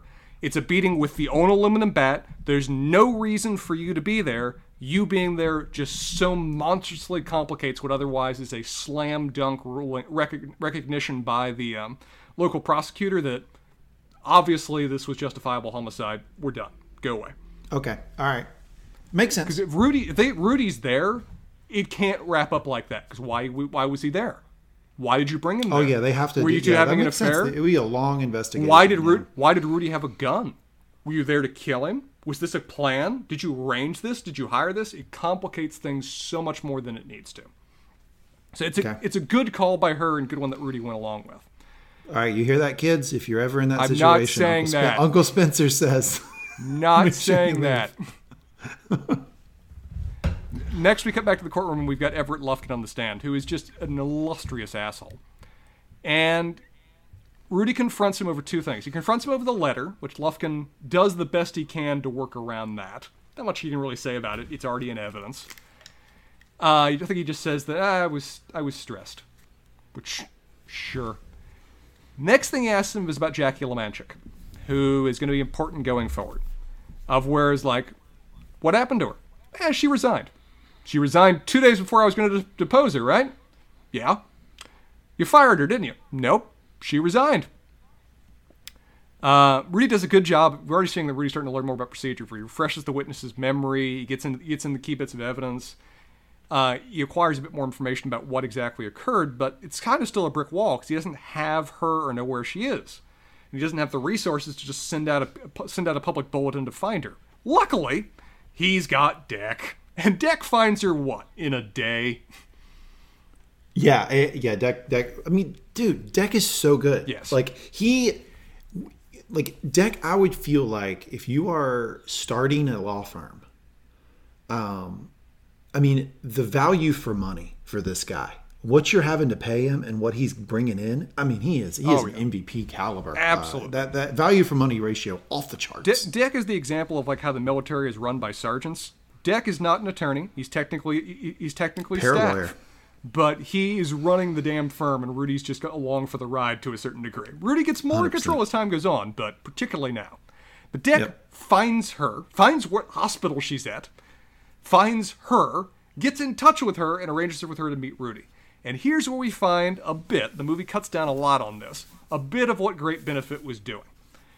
To summarize, they, as an insurance company, put together a policy which is in place by which they deny all claims.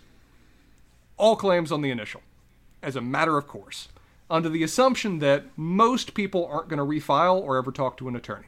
And so they'll be able to pocket a colossal amount of money they otherwise would be obliged to pay just by being offering Round them a one, stonewall by to round start. one. Round one Yep, to start, and then mm-hmm. having kind of warring departments over the issue since. So they're getting denied by different departments, and nobody knows who to call. They make it difficult, so most people just go away. And they go away. Some people die. Some people disappear. Some people just cancel their policy and find a new one. But most people don't fight.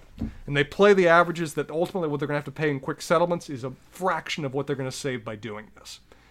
And it seems like she has no small amount of guilt as to what role she played in this process. That she was a claims handler, she was the initial line. She was the person who probably sent, you know, six of whatever letters that Dot Black got, rejecting her claim. And she's now out of it, not due to her own will. It seems like she was kind of, as we find out during her testimony later, she was essentially told she was going to be either fired or she could accept a package of money to stay silent and disappear, which she chose to accept. We go to her testimony the next day, which is a surprise. Drummond tries to object to this and starts to be a little successful at first, but your man Deck steps in to save the day by pointing out that she is on the witness list and under the rule of evidence. Because she has been disclosed in that manner, the fact she wasn't produced is irrelevant. The other side could have found her easily. Or could have tried to find her just as easily as our side could have. So she gets on the stand, she explains the great benefit conspiracy, how they've made millions doing this, how it's an utterly bastard organization that needs to die. And it ends in a great note for Rudy, where the jury is just utterly caught off guard. They can't believe this is actually official policy that they were doing this. The other side, Dot Black is almost on the verge of tears as she's just seeing every prior assumption and belief she had about this company just proven. And it looks like Rudy's won the day. But his opponent's Drummond, and Drummond's good at his job. So Dr- Yep. Drummond brings to bear three things against this woman. One, he undermines her credibility. Hey, weren't you having affairs with senior executives? And aren't you pissed at them and great benefit based on what happened to you? Oh, you are pissed, right? Pissed enough to lie, maybe? I know. Where'd you get that claims handling file? Because that wasn't part of the record previously. Oh, you stole it? In fact, you signed a settlement that we had to return all documents and stay silent afterwards? You signed a confidentiality agreement, which you're now in breach of? He thoroughly undermines her credibility. He even gets the actual physical record struck from the record as stolen documents, as stolen evidence that was improperly admitted. It's a beautiful masterstroke of a rebuttal that undermines her testimony entirely, and realistically, the judge would have almost basically turned the, turned the jury and said, You will delete any memory of that testimony happening or delete any memory of that evidence being presented in the record. Because that's effectively what he does. yeah, in the so they portray Drummond as much more competent Yeah. in the movie than the book. In the book, he kind of stumbles with her because he does point out that um, you know she's in breach of the confidentiality agreement that she signed, but then she he starts this sort of like, well, aren't you, weren't you committed? Aren't you struggling with like alcohol and this stuff, right? Yep. So he goes down the path of trying to like show her show her as some sort of like unreliable witness because of all of her personal demons and she brilliantly goes yes sir i am being treated for alcoholism because Of, of you. when i was at great benefit i was coerced into sexual favors with executives and that has been traumatic for me so she actually turns it on his head Yeah. and starts talking about all of the sexual abuse that she dealt with with these executives mm-hmm. when he starts to hit her on being institutionalized being an alcoholic and he actually she hits him so hard that he does the abrupt stop I'm not, i know you have seen this in court right Yeah. you had to have where a witness a witness answers a little bit too too well you shuffle the documents, some, you look down. scores some points and then the person just goes no more no further questions Yeah, just I'm done. uh, now here, Dru- here Drummond again. The movie portrays Drummond much more competently, and he does a very much a masterstroke of rebutting another what could have been deathly witness for their cause, and even gets the key evidence thrown out. But once again, who is there to save the day? A mix of Deck and actually, oddly enough, Bruiser. Of where Deck has Bruiser's emergency contact number, because of course he does. And we get to we get a call to Bruiser on I'm assuming some island in the Caymans. some some yeah, caribbean island somewhere Uh, you'll see if you ever read the firm, you'll see that John Grisham loves the Caymans. So I'm betting it's the Caymans. Um, and yeah, I think I can even answer the question: Are, you here? Eh, I'm I'm here and there. Um, but Bruiser, experienced attorney that he is, particularly on the subject of uh, you know um, uh, stolen, Stolen evidence. and this is in the era before Westlaw, where we actually have to remember this shit and know how to find it in the actual damn book in the library. Remembers a case and remembers roughly where it's located, so that Deck can go find it so that the next day during the hearing, um, Rudy is able to uh, bring in this new and additional evidence to help its case. Actually, no, we're going to get there in a second. We, we, we have to wrap up the story with Kelly first, of where Rudy get Dex, you know, is bragging that he found this evidence. Rudy's pulled away because he needs to go talk with the DA. And the DA, apparently, upon talking with Rudy, agrees that Kelly should be released, that she's of no particular threat, um, and he's able to arrange that it be done. And so she's able to get out based on fully justifiable homicide, which is honestly, I agree with the decision of the DA. Just looking at that, of where there's no way he could win that fight. Battered woman, prior history of violence. He clearly tried to kill her once again. She's still got bruises. Fine enough. So the line from the DA in the book, and I think it's the same as the movie, Mm-hmm. isn't this is justifiable homicide, et cetera, et cetera. The line is, I could never get a conviction. I, think that's the same in the That's movie what too. he tells. Yeah. That's what he tells uh, Rudy, which I felt like that was an interest. Like there, that that was a pretty, and maybe this is realistic, but it, that seemed to me like a pretty like um, cold, cold way to deal with that. It's Like not that you weren't guilty. It was I, I couldn't get it. You know, the jury feel bad for you. I couldn't get a conviction. Uh, That's very common because prosecutors are incredibly protective of their success of, of their win statistics. percentages, yeah. Yes. Mm-hmm. So we cut back to court the next day, before we see Deck briefly asking questions of the Great Benefit CEO, which he can't do that. That is not allowed. He previously said Well, he, he mentions earlier on. that never gotten caught. a few times. he faked it a few times. he's never been caught, but he's briefly doing it because. Rudy's late, like really late. Like Judge literally points at his watch late. Rudy steps in and he reintroduces the evidence. And in a great moment, he's able to go up to the judge. They're, they're, they're, they're talking at the bench. They've approached. He presents him with the new evidence. He has multiple copies. The court reporter's there rapidly taking notes. She stood up in her chair. And Drummond has no response because he's completely caught off guard. And this is actually Yeah. this is actually a legally collected ruling in most states that stolen evidence, so long as attorneys don't participate in the theft, is perfectly admissible. And so long as the attorneys didn't encourage the theft. Um, right. Yeah, that makes that makes sense though. It makes absolutely absolutely good sense. And Drummond has no response to this. The judge engages in what is one of several moments of indicating his bias, of where he turns to Drummond and just smiles at him and says, Yep. "Sorry, Leo," which again add that to the list for appeal. Um, and he goes, Yeah, that seems like an unforced error from the judge, right? Because it's one of you several. you can because you he is wholly within his right to go. No, we can admit this evidence. But by by being by by using his first name and smirking at him, it was you know it just unnecessary. Un, I would think unnecessarily exposes him to some vulnerable uh, positions on appeal, right? I agree, and there's another scene coming up which he, he does that again too, of where Rudy presents the you know the full claims handling binder now to the CEO and invites him to turn to the section at the back which has this memo, and reads the memo in open court. Now Rudy does something cute. You may notice this of when he presents the manual to the CEO, he pulls the microphone away from the CEO as he's leaving him. He knocks it a little bit away from him. And so mm-hmm. after the CEO reads it into the record, he goes forward and pushes it near and says, "Okay, just you know, we couldn't hear it on the record." yeah, which- say it again. Yep. Drummond obviously objects as repetitive, but the judge says not only overruled, he says overruled. I want the jury to hear this. Don't do that, judge. Don't do that. You're you're giving. You're, if you, I know you're in favor of one side, but don't show it that much.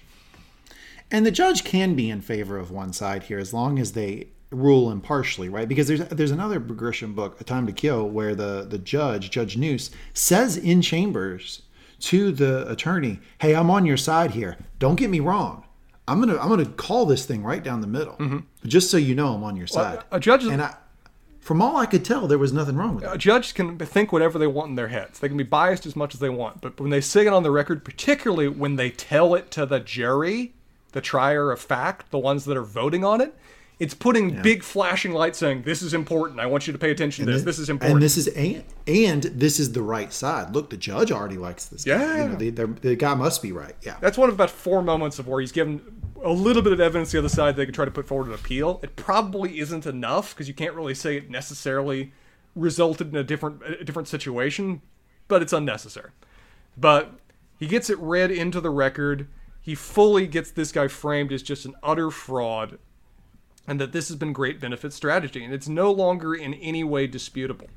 One of the things he sets out as well is that Great Benefit has denied something like, I don't remember the exact number, but something like 80% of all of their claims are denied regularly. yes, huge number. Yeah. It's utterly colossal.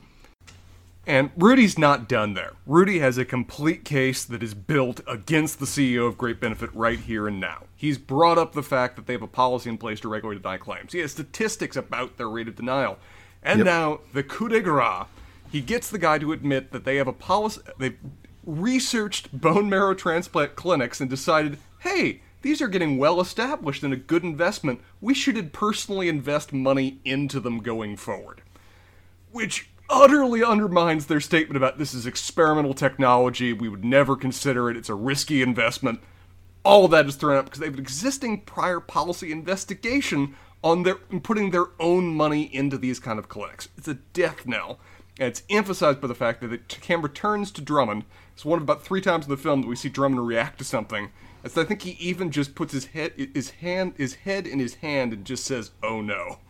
Couldn't you have made the argument though that like your investment strategy is divorced from what you believe is actual like a like a medical opinion? Like you, you could conceivably say like yeah th- those clinics make money but we still don't know. Like making money doesn't necessarily mean it's good science. We, we, we're not making a determination on good science. All we're making a determination on is do they make money absolutely you could. The things that would hurt that, in my view, would be a them saying that given that this is now well-established science, they, I think they even say that line in their reasons for why they do the investment. This isn't like you know some experimental. Oh, that's that's the kind of the death knell, yeah. When they yeah. say that line, that's true. It's, this isn't like that. You know, they're investing in junk bonds or taking an, uh, putting money into a startup. They're viewing this like a blue chip. That it's not GameStop stock. hey, GameStop stock, it's a guarantee, right? To making money. um, but I love this is one of several moments where we see Drummond just have no response. He even like when Rudy ends his case, the judge turns him and says, uh, any any any redirect. Like, nope, we're resting on our objections. We have nothing else to say here. We are saving this for appeal. Mm-hmm. Um, and so we really go from there to basically closing arguments. And Drummond's argument is there. It's more talking. It's more the classic kind of Republican talking point of where if you do this, it'll be a. It, think think of um, it will permanently undermine industry. Nobody will offer insurance anymore. We have to do tort reform to prevent these kind of just utter collapse of organized society. Which, fine, it's the argument that he can make.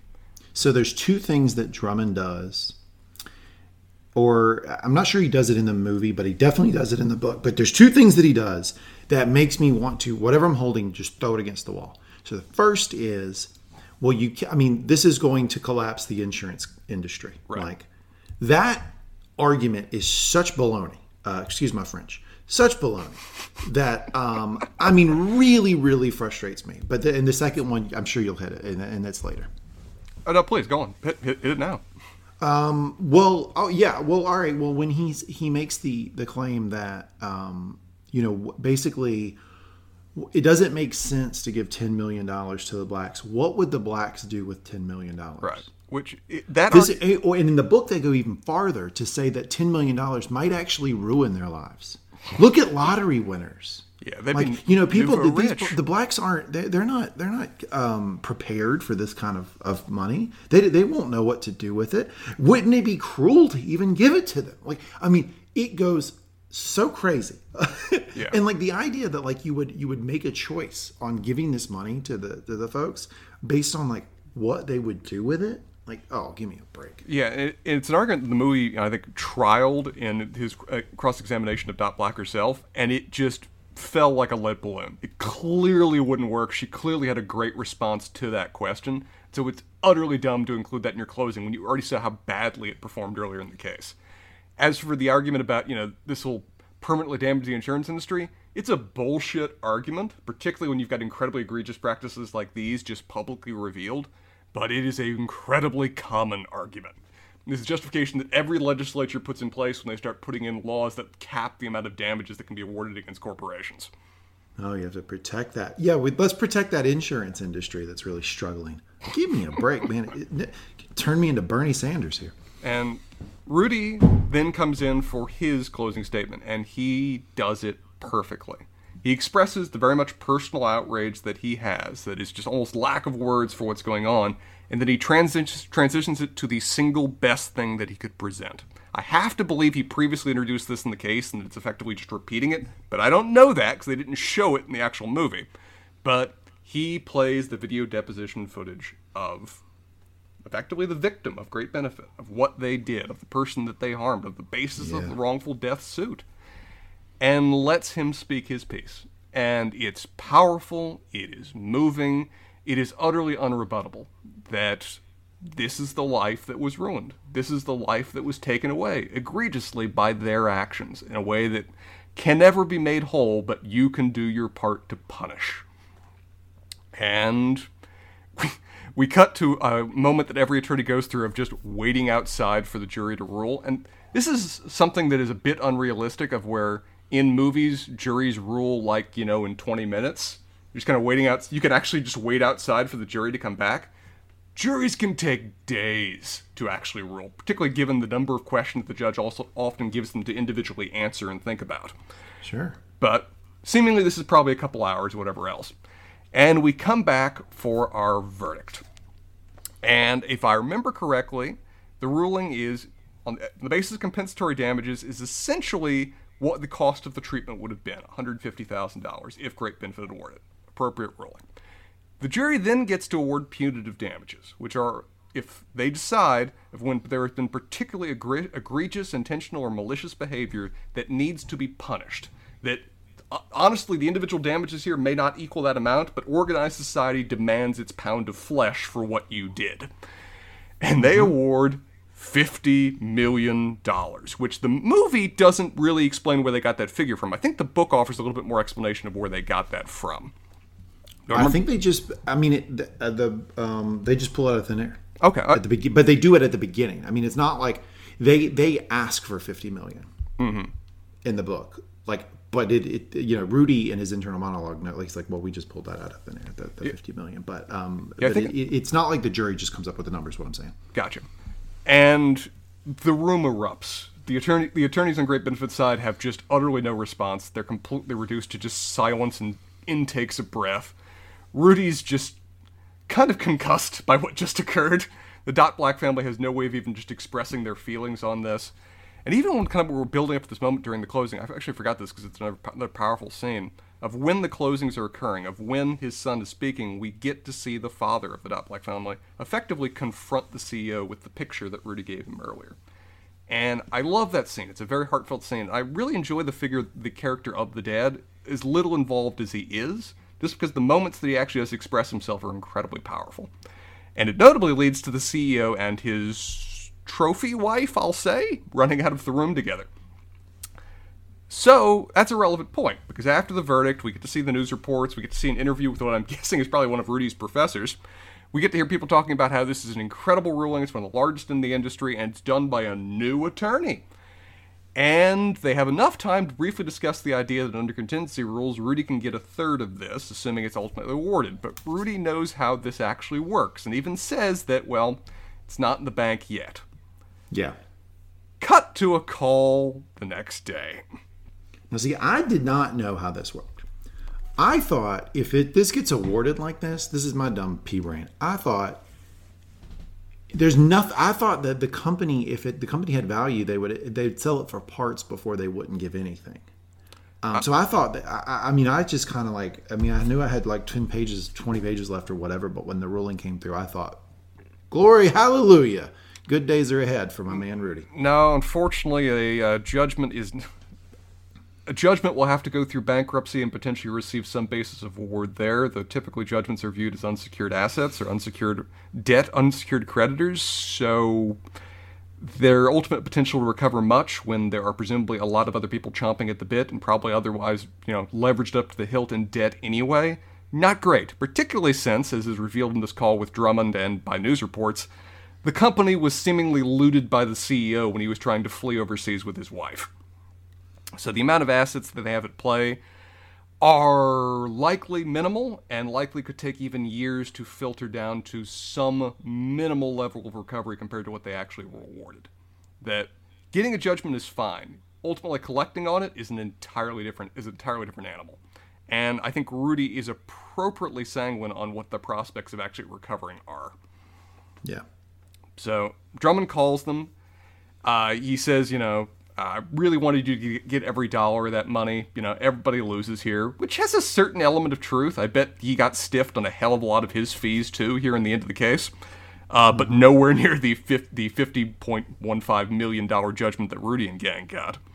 Mm-hmm. And we're really left where we began, of where it's Rudy and Deck kind of pondering what to do next, of where Rudy, and this is really the main subject matter of both the, the, the book and the film, if Rudy now has gotten his first foray and experience as to what the law actually is.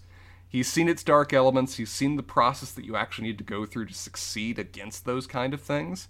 And he really has to decide now that he actually knows, now that he gained the knowledge that he classically did not actually get in law school, now that he's been schooled about what his profession will require of him to succeed, he has to decide whether that's what he wants. And after everything he's seen and after he's endured, he's really not sure at the end of the story whether that's the future he really wants. Mm-hmm. Both because he's seen the unethical, the uh, lack of ethics that is just rife in what his, in his opponents and even his peers. And he also has a different perspective on what matters. That while he does have the skill and ability to do this in the future, and every client that ever comes to him will demand it from him, because this is his intro into the legal world, he has Kelly. And she's going to require a lot of focus of him for a while just to make that relationship work. And to be able to work the timing that that would require versus the timing that the legal profession would demand of him, he needs to pick a different way of expressing it, which he ponders both in the book and the movie the idea that maybe he'd prefer to teach it. Maybe he'd prefer to go back into the illustrious institution that is the legal school and deal in the delight and sublime study of the law rather than the vulgar practice. And the movie kind of ends on that kind of both hopeful. It's a, it's a, it's a, it's an interestingly hopeful moment in the sense that he has gotten nothing in the end. He got what Dot Black wanted. He did right by his client. She destroyed this evil corporation, which all really she ever wanted. The money would have just been a cherry on top of the cake, a cherry on top of the sundae, rather than what she was actually in this for. But for Rudy, he's got nothing in the bank, at least in the movie. Uh, you know, in the book, he has other clients. He has no clear prospects for the future. He's got all this potential, but doesn't necessarily want it. But it's a certain kind of freeing moment of where he understands now. He has perspective. He has succeeded and he can pick his own path in a way at the beginning of the story he couldn't. And that's a hopeful moment. But movie particularly ends with him kind of just sharing this moment with Deck, where Deck's now kind of picking his own path, where maybe he'll retake the bar, maybe he'll decide his own future. But as Rudy looks down at him, he just kind of sees him run off into the street like the shark that he is, and it almost just further doubles down on what his own thoughts of the law are. Right. But that ends our tale. Uh, over the course of this recap, we discussed a lot of the changes book to show, but I think there are a few more that we wanted to go through. Yeah, I mean the the big one. So the the couple real big ones here are um, the character of Booker, which is his buddy from law school. Completely omitted. They completely got rid of him. Booker, it, it, the the judge, and how the judge acts in favoring Rudy makes a lot more sense in the book because Booker has a line to the judge. So Booker is hired to the same law firm that that attorney is working before he's appointed to the to the bench. So. Uh, Booker has a line to him. And, you know, Booker also is an important character in the book because he is a stabilizing force for Rudy. Rudy does not start out working for Bruiser in the book. Instead, he has another job with another law firm that gets purchased. He goes to the company that purchased it, um, and they tell him, oh, yeah, sorry, kid, we didn't have a space for you. We had no more spaces for associates. Um, and Rudy kind of, go ahead. Isn't that Drummond's firm, too? If I remember that correctly? Um, I don't think it's Drummond's firm. Okay. Um, I think it's an. It may be, but it, I mean, it could. It may as well be, right? It's a. It, it's a. It's a good point because it's kind of all the same thing to Rudy, right? Yeah. It's those those big, big law. flashy law firms, yeah. And he makes a big point of saying he went to school with these folks. And there's like a number of moments in the book where he's like at bars or he's out and about and he sees the kids that have the the numbers behind their name. I think is what he says. You know the the, the, the you know Joe blah blah blah blah third junior Esquire, you know that that whole thing. Basically, these people who who were born into that system and filtered up into those law firms, and he always viewed himself apart from that. Booker, uh, but anyway, back to he goes to this law firm and he he finds out that the law firm that bought the little company that he was going to work for has no space for him. He mm-hmm. kind of acts the fool as he leaves. He like knocks yeah. over he like knocks over a piece of art. I think he breaks it. He yells at some people. Not a great moment for our man Rudy. And what does he do? He goes to Booker and Booker's wife, and they like cook him a nice meal, and he stays on the, their couch while the police are looking for him. Hmm. um, so Booker's like a real stabilizing force for Rudy.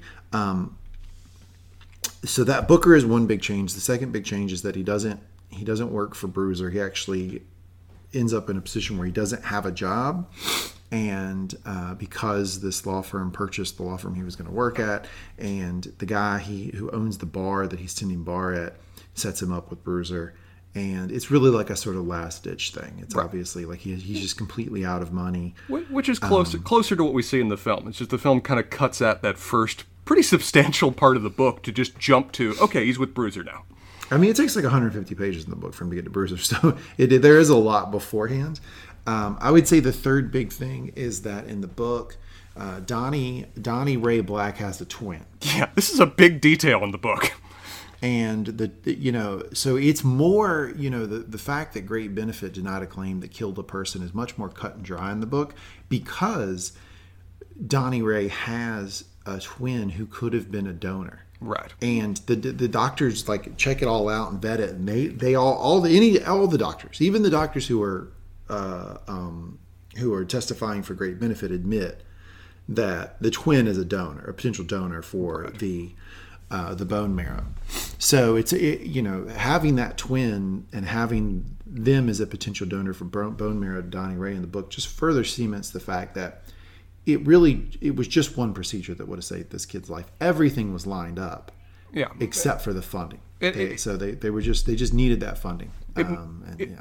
So- and it, it moots any argument by the great benefit that you know, well, it wouldn't have mattered if we didn't if we if we'd given him the funding. He would have died anyway. We wouldn't have found a donor. The procedure doesn't work.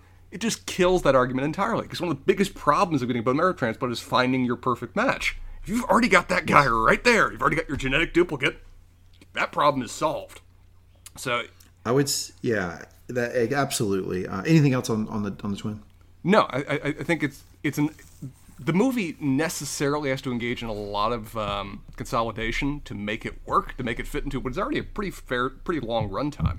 And so it's an interesting cut, but I think it's understandable because it's not one that's inherently necessary to understand just that great benefit is a dick. It just kind of multiplies that rather than serves as a foundation for it.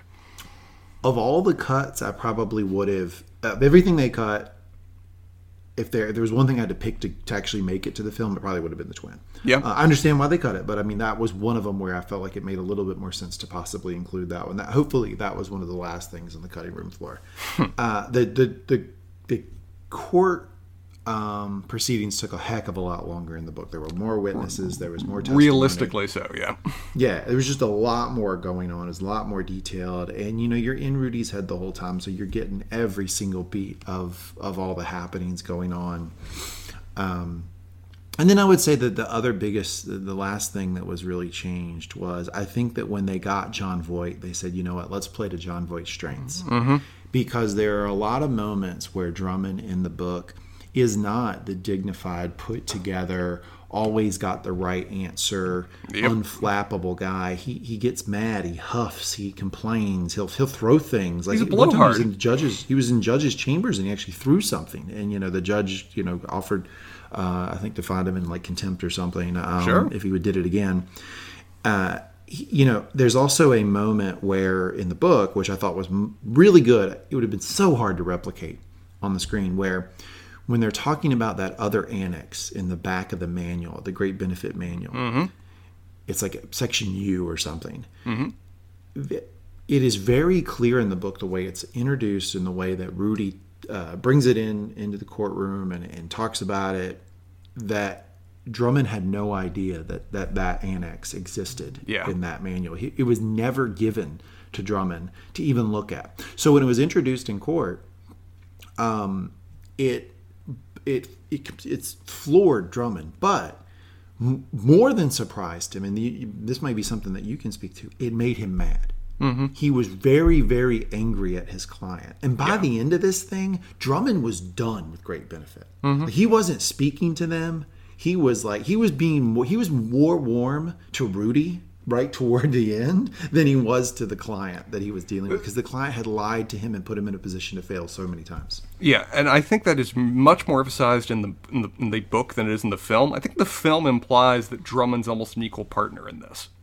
That he's he may not know some of the precise details for what was there, but I think he'd been advised about what they were trying to cover up. At least that was, that's kind of the implication I got.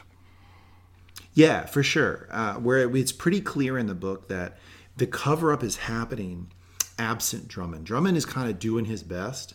Now Drummond's a blowhard. I'm not trying to say that he's he's portrayed sympathetically, but it is very clear. And and there are moments in Rudy's mind where Rudy says, you know, I almost felt sorry for the guy because he's looking over and he can tell that Drummond is so pissed at his client because Rudy's yet yet again introduced something else that blindsides Drummond and actually looks terrible for great benefit. Mm-hmm. I actually like that part of the book much much better. I like the portrayal of Drummond better. I get why they did it the way they did it in the film, and I do think that Jon Voight does a great job. But you know, just for intaking the story, it, it it's a it's a lot more fun watching Drummond squirm and struggle and huff and puff and spit and yell in the book than it is watching, you know, the very articulate Jon Voight just stand up there and just sort of deliver line after line. Um, I will also say the last thing on that point is that Drummond in the film scores a lot of points. When you're watching the film, you're thinking there's moments where you're thinking that like Rudy might lose because Drummond is scoring so many points.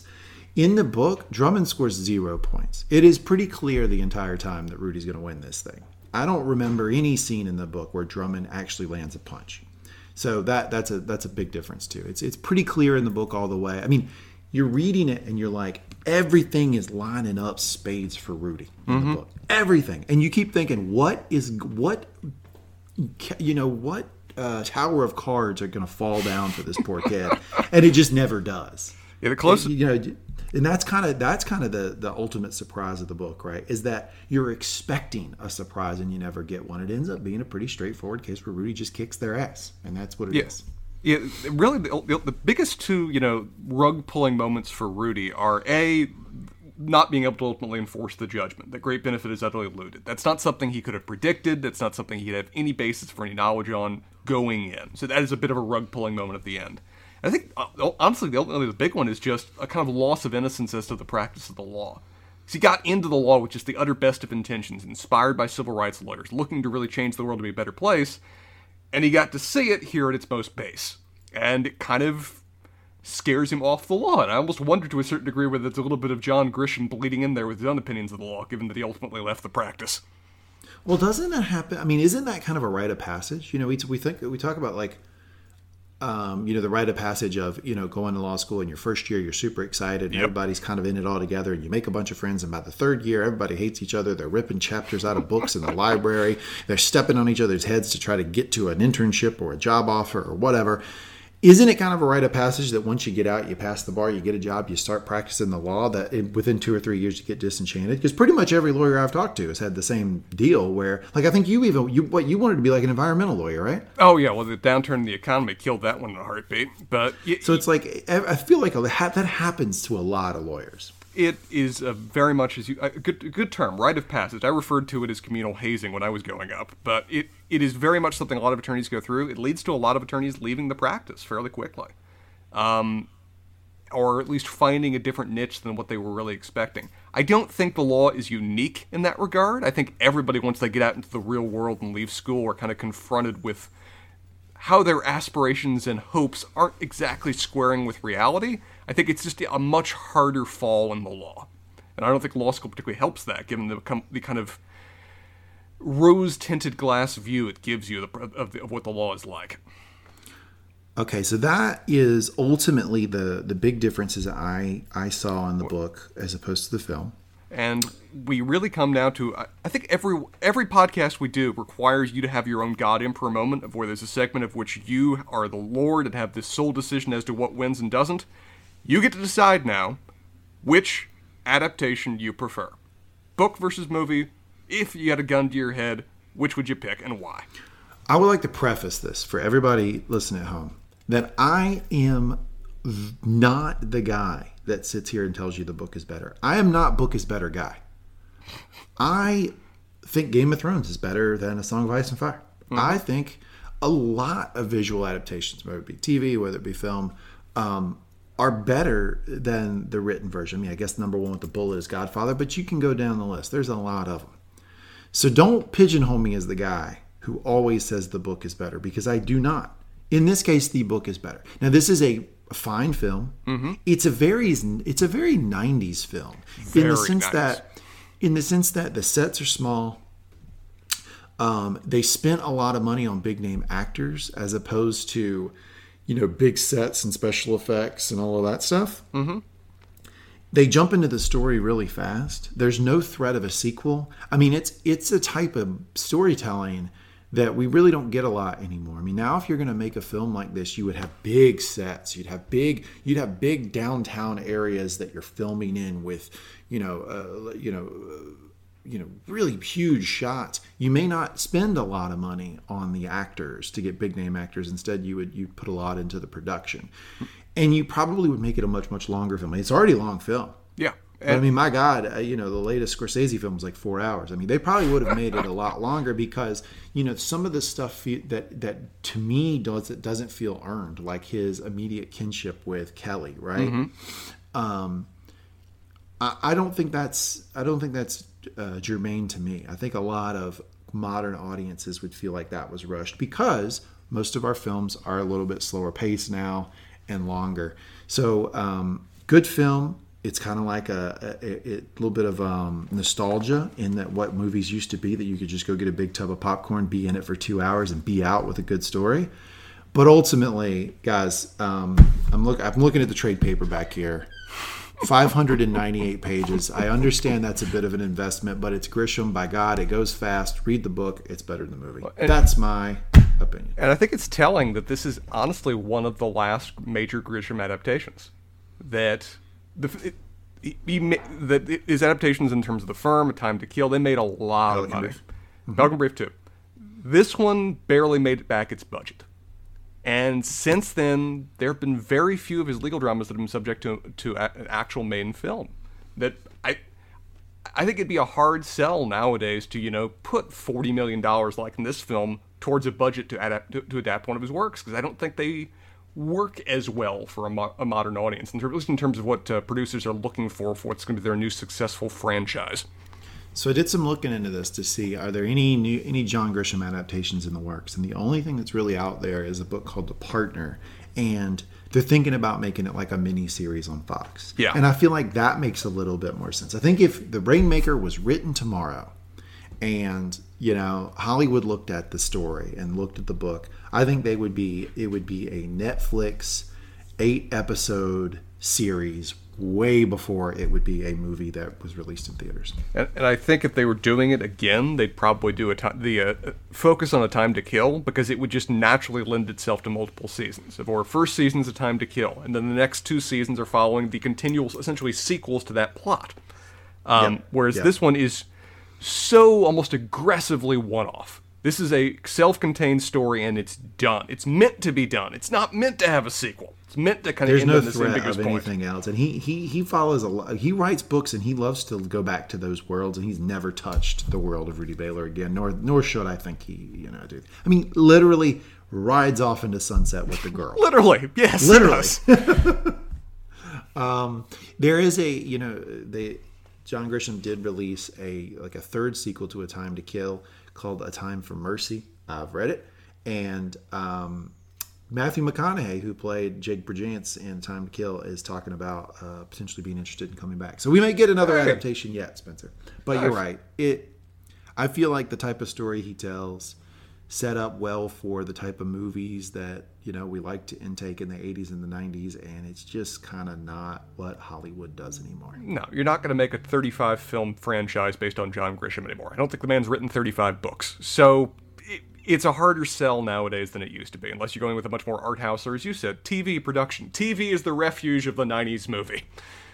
absolutely now let's cut to real lawyer fake lawyer Damn straight.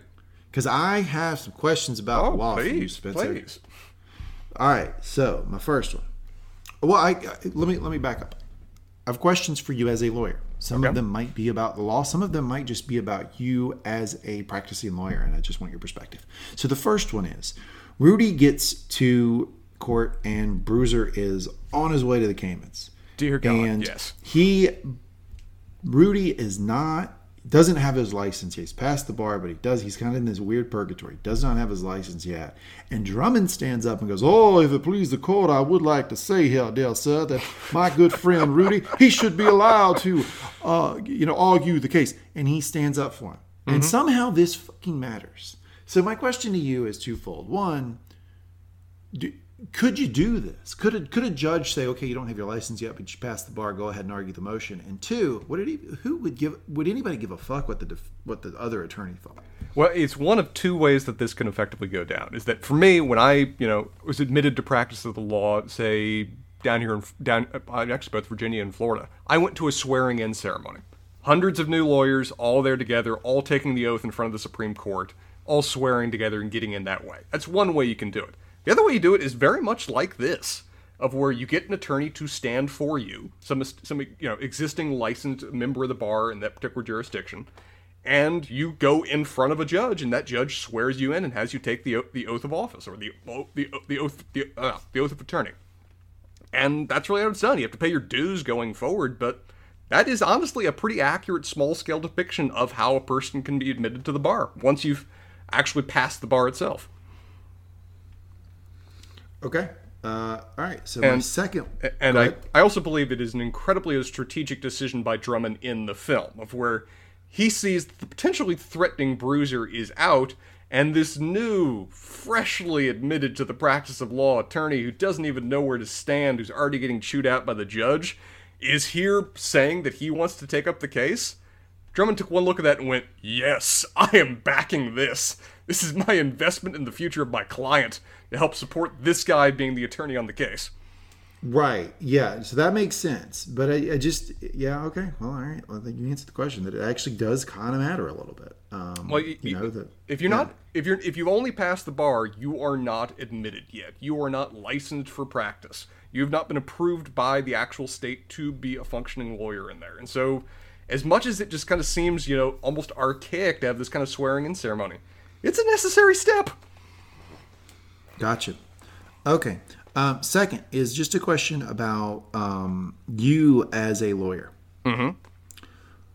What what kind of gall does it take for Rudy to decide he's just going to take this case on his own and roll with it? Insane. Because it just seems to me, yeah, exactly. It just seems to me that no lawyer, no young lawyer in their right mind would even have the the thought to try this, uh, much less the follow through. I mean, realistic. I mean, I, w- I would say realistically, but there are plenty of attorneys that are just insane enough to do this. But one thing Rudy could have done was effectively shop his case to another firm to partner with him to do to, to invest a lot of the capital and help with out the legwork.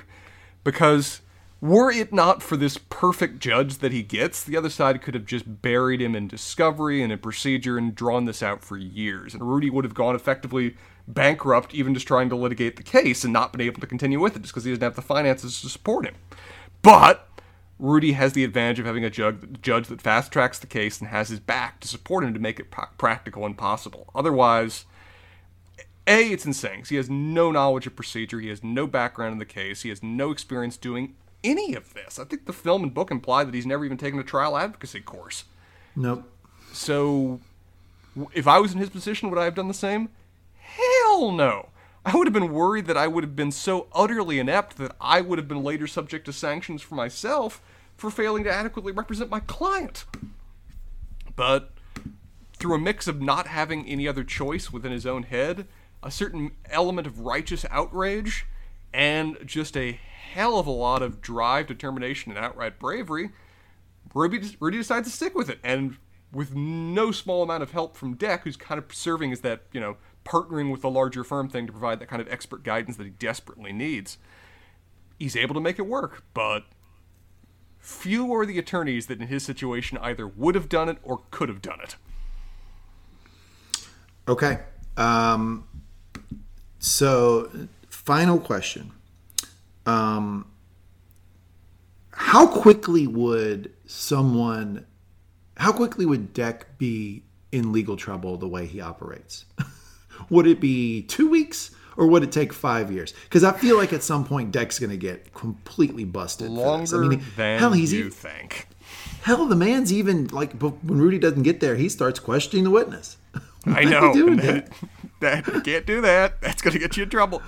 I, as cases in front. I mean, for example, down here in Florida, we have a very active Supreme Court in terms of its willingness to prosecute attorneys. It's one of the more famous in the country in terms of its willingness to just straight disbar attorneys for for malpractice or, or various forms of abusive ethics. Still, if you watch those cases, it can take years. We had an attorney down here that was basically fraudulently filing uh, claims for um, tax surpluses, of where uh, say say somebody um, hasn't been paying their taxes, a tax deed can be entered on their property, which later can then effectively go to sale, of where the, the property is then sold to pay off that ta- to pay off the tax certificate, and a tax deed is created This guy was faking, was going after what are the surpluses that can result from those tax deeds for years by just lying, claiming he had authorization from the actual authorized parties so he could pocket the proceeds. And people knew this. They were reporting him for this. He was being actively investigated for this. And he still did it for five, ten years that Everett going in front of the Supreme Court to actually punish him for it. And he was a practicing attorney. So, practice of the law in a lot of ways is very slow, and particularly when it comes to ethical abuses. Somebody will eventually report him, despite the, how much of a good old boys club the law can be. But it could be a very long time, and it seems that Deck has very intentionally styled himself as the man behind the scenes. So I can imagine it taking even longer. Because he knows that he's riding the razor's edge. This could easily lead to him falling and, and not being able to get up again. But I think he's very much working to protect himself with that knowledge. I'd also like to point out something about Deck that in the book they make a big deal about the de- the fact that Deck has gambling problems. Mm-hmm. He's an al- he's an alcoholic, but he's he's sober, um, and he's he's in AA, which they talk about in the book. Um, but he also has gambling problems. And at the end, you know that little that, that sweet moment where uh, in the movie where Baylor uh, Rudy is is hugging Deck and like, okay, see ya. You know, we had a good run. Bye bye. In the book, it's a little darker in that Deck is like, yeah, I don't really know what I'm going to do now. Uh, I just left the casino this last week and lost every penny I owe. So when we see when, when, when we leave Deck, he has gambled away every bit of money that he has, uh, probably thinking that he's about to get a windfall from this this case that Rudy brought in, um, and he's he basically is left penniless with no real job prospects. So as much as I like my man Deck, my favorite character of the book, um, not left in a great space. Now I've got two questions for you now because you, sir, have been practicing a bit of law lately yourself through a more indirect means. So I'm curious as your perspective if you were a new lawyer in, Rudy, in Rudy's shoes. You ready for these? Fire away. Okay. Question number one: You're confronted with this uh, with the original judge, the asshole judge, the judge that is just permanently biased against you. You're in Rudy's shoes. You just left that in chambers meeting. What would you have done if that judge didn't die the next day? Well, the first thing I would have done if I was Rudy is I would have shopped this case around because I would um, have have thought um, that there's no way that I could I could commit the manpower necessary and still pay bills. Mm-hmm. Um, considering the blacks aren't going to pay yet, yeah, I mean you're No, you're, you're doing this is just for the payday at the end. So I would have shopped this case around and tried to tried to get use it to get on with a with a good law firm somewhere. All right, second piece I would have done um, is I probably would have just papered the file. You know, when you have a problematic employee, you have a problematic judge. I would have papered the file for appeal Gotten as much because with the way this judge was acting, I would have felt like there's no way I'm going to win this thing. So I would have tried to to do my very best to to argue this thing down the center, knowing that the judge is going to beat the hell out of you. And every time the judge showed favoritism or did something that I, oh, and I would probably try to it to as much as my meager abilities would have allowed, set him up for failure. Right? I would have asked for things that would you know he maybe should have done, but I would suspect he wouldn't do out of favoritism to Drummond, stuff like that, and I would have papered it for appeal. Yeah, and it, uh, it's absolutely what you would have had to have done. The judge gives him the possibility of, where, eh, you can remove this to federal court. You can refile it there if you wanted to, which is definitely an option that Rudy could have gone with. Um, the problem there would have been, it, well, it depends how the judge dismisses it. If he dismisses it with prejudice or something along those lines, it could potentially bar Rudy's ability to refile, so you'd have to appeal. And also, the issue is that federal courts have a kind of connotation that they're more business friendly than state court judges are. That state court judges, given they're much more dealing with their local constituents, tend to favor plaintiffs by comparison. So that could have hurt him mm-hmm. too. So Yeah. I think you read it right that the best that you can do is just set it up for appeal, set it up that there was bias, set it up he'd have a legal basis for his ruling when he's probably inevitably going to dismiss the case here shortly, and just hope that you can survive with how long that could take. Because even here in Florida, it can take from the moment you file an appeal, ten to eighteen months before that's resolved, before you can even get back to the trial court to keep fighting, and it would still be in front of that same judge. Yeah, it's if you get a judge that's biased against you, it can suck because it's hard. It's hard to get away from them. Right. Yep. All right. Second question for you. We have several times in this that Rudy, Rudy receives settlement offers. If you were in his shoes, would you have t- would you have considered them more than he does, or would you have made a counter? Because Rudy never, that we see at least in the movie, makes a counter settlement offer that I that I can see. So um, uh, as I told you, when the ten million dollar ruling came down, I thought that Great Benefit was obliged to pay it in some way. I didn't Fi- understand 50 in the film. 50. 50. I didn't know that they could just, you know, skirt out on the bill. So, um, if I knew now, not not not not necessarily knowing that they would go bankrupt or that they've been pilfered or anything, but if I knew that if if the ruling, you know, basically what I'm what I think I'm left with is the knowledge that if the set the ruling gets too high, you start to decrease the likelihood that you're going to see it. Yeah, be it either appeal or difficulties in collection. Yeah, that can factor in. So I probably would have said, tried to explain this to the blacks and said, "Hey, look, you really, you know, if we get, if we do get a, let's say, a hundred million dollar ruling, we're probably not going to see a penny of it because it's too high. We'll never collect on it.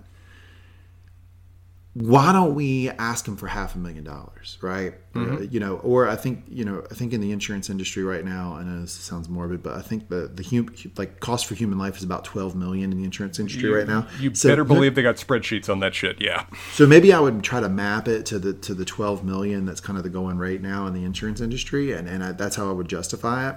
But I would definitely have made an offer because I would have told them a settlement as opposed to going for this huge amount in a jury trial is probably our best way to actually see some money here. Yeah. Particularly. And of course, I would be thinking selfishly, thinking, well, that's the only way I'm gonna see my 33 percent. And, and particularly in the film, whereas you noted in the film, Drummond presents a much more thorough and effective defense. So it's at least going into like the last day with the CEO, it's much more ambiguous about who's ultimately going to prevail. Yeah, absolutely. Um, so yeah, I would have probably tried. I mean, I, if I was a lawyer, um, you know, I was, I was litigating these cases. I mean, I, I probably would go for settlements more often than not, only because Most I would say, do. hey, look, what's our goal here? Our goal is to be made whole for what happened, and we can do that through the settlement process. We don't necessarily have to go through this big long, you know, jury trial that's a lot more uncertain. And that's how most cases resolve, particularly in insurance, in the, in, with respect to the insurance industry, is that plaintiffs' insurance attorneys, their main objective is the settlement because, practically speaking, they don't have the resources to fight it all the way to trial, particularly when they're not when they're on a contingency basis and they're not getting paid for their efforts. So, a quick settlement is, from their perspective, ideal for them and usually ideal for their clients because it avoids the risk and gets them money now, even if it's not as much money as they want. Yeah, absolutely. Now, last question I've got here, and this is just more of an open-ended one, but you know, watching a legal drama, and I would I would represent this film is beloved in the legal in the legal industry as being one of the most accurate depictions of trial work that you can find on on the big screen. Is there a single moment or a couple moments that most surprise you as about how the law works that you see portrayed in this film? Oh man, that's a really good question. Um, so the the you know, the collecting on the settlement that you we've already talked about that, but that Yeah. did surprise me. I would say some of the just the technicalities around how you talk to witnesses Oh yeah, surprised me. I mean, I- you know, it's always sort of portrayed as, you know, if you're a good lawyer, you just sort of ask questions as if you're just like a like a like a newspaper reporter or something. Where this this film makes it very clear that there are parameters around how you have to do that, and yeah, it actually probably takes a lot a lot of training and a lot of reps to get used to asking the questions in the way you're supposed to ask them at specific times without you know go you know without leading or doing all these things that can that can go off the rails. So that surprised me a little bit. And i would also say that um it surprised me how effective ambulance chasing was portrayed because it, especially in the book it really kind of seems like and you tell me if i'm wrong here but it really kind of seems like if you want to go that route there's money there and you're probably going to make it. Like you're probably going to make some money if you just hang around hospitals and talk to people who've been in car wrecks and tell them that you know like you can you can get them like you know whatever the, the normal settlement amount is. You're probably going to make some money doing that. And i just i never really i guess i'd never given it a lot of thought but i never really considered the fact that like ambulance chasing is like a like a real profession and like a real way to make some money not maybe not like the most money ever but certainly a living One thing I think that really affects on the first things you pointed out there is that so much of legal dramas that are shown on the screen are depicted from the plaintiff's perspective. And so inevitably when you see them like examining a witness, it's always cross. It's always examining the defendant's witness. You rarely see them like, you know, going through the process of introducing their own exhibits. And so you don't see that as much. So actually seeing it on the screen and seeing the necessary dance you have to go through in terms of getting your own evidence in and listing your own testimony before you can ever cross examine the other side when all the exhibits you're going to rely on are already in place and all the testimony's already occurred. It's kind of new and it's kind of weird. You don't see it that much. Yeah, for sure. Um, okay, I think we have hit our um, we've hit our segments. We've hit the recap. Spencer, we've done it. We have introduced a new uh, a new segment here, or a new a new branch of uh, of pods for Mangum Talks TV, which is the John Grisham adaptations. I've really enjoyed this, Spencer. Let's let's give it um, let's give it a, a letter grade. Let's give the movie a letter grade for the folks here who stuck with us just because they like the dulcet baritones of Spencer and Lee and didn't actually watch the movie and are trying to think, okay, I've listened to them yammer on for two hours about it. Do I really want to watch it? Let's give them a letter grade on Francis Ford Coppola's adaptation of John Grisham's The Rainmaker. I'll let you go first. A very solid B. I think that's what I would give it. It is an effective film. It is a well done film. Doesn't, you know, inspire me or uh, just the film I immediately recommend to all people around me kind of thing but it is very successful in what it wants to do. I agree with you that there's a lot of cuts from the book that I kind of miss, but as its own standalone product, it tells the tale it wants to and it tells it skillfully.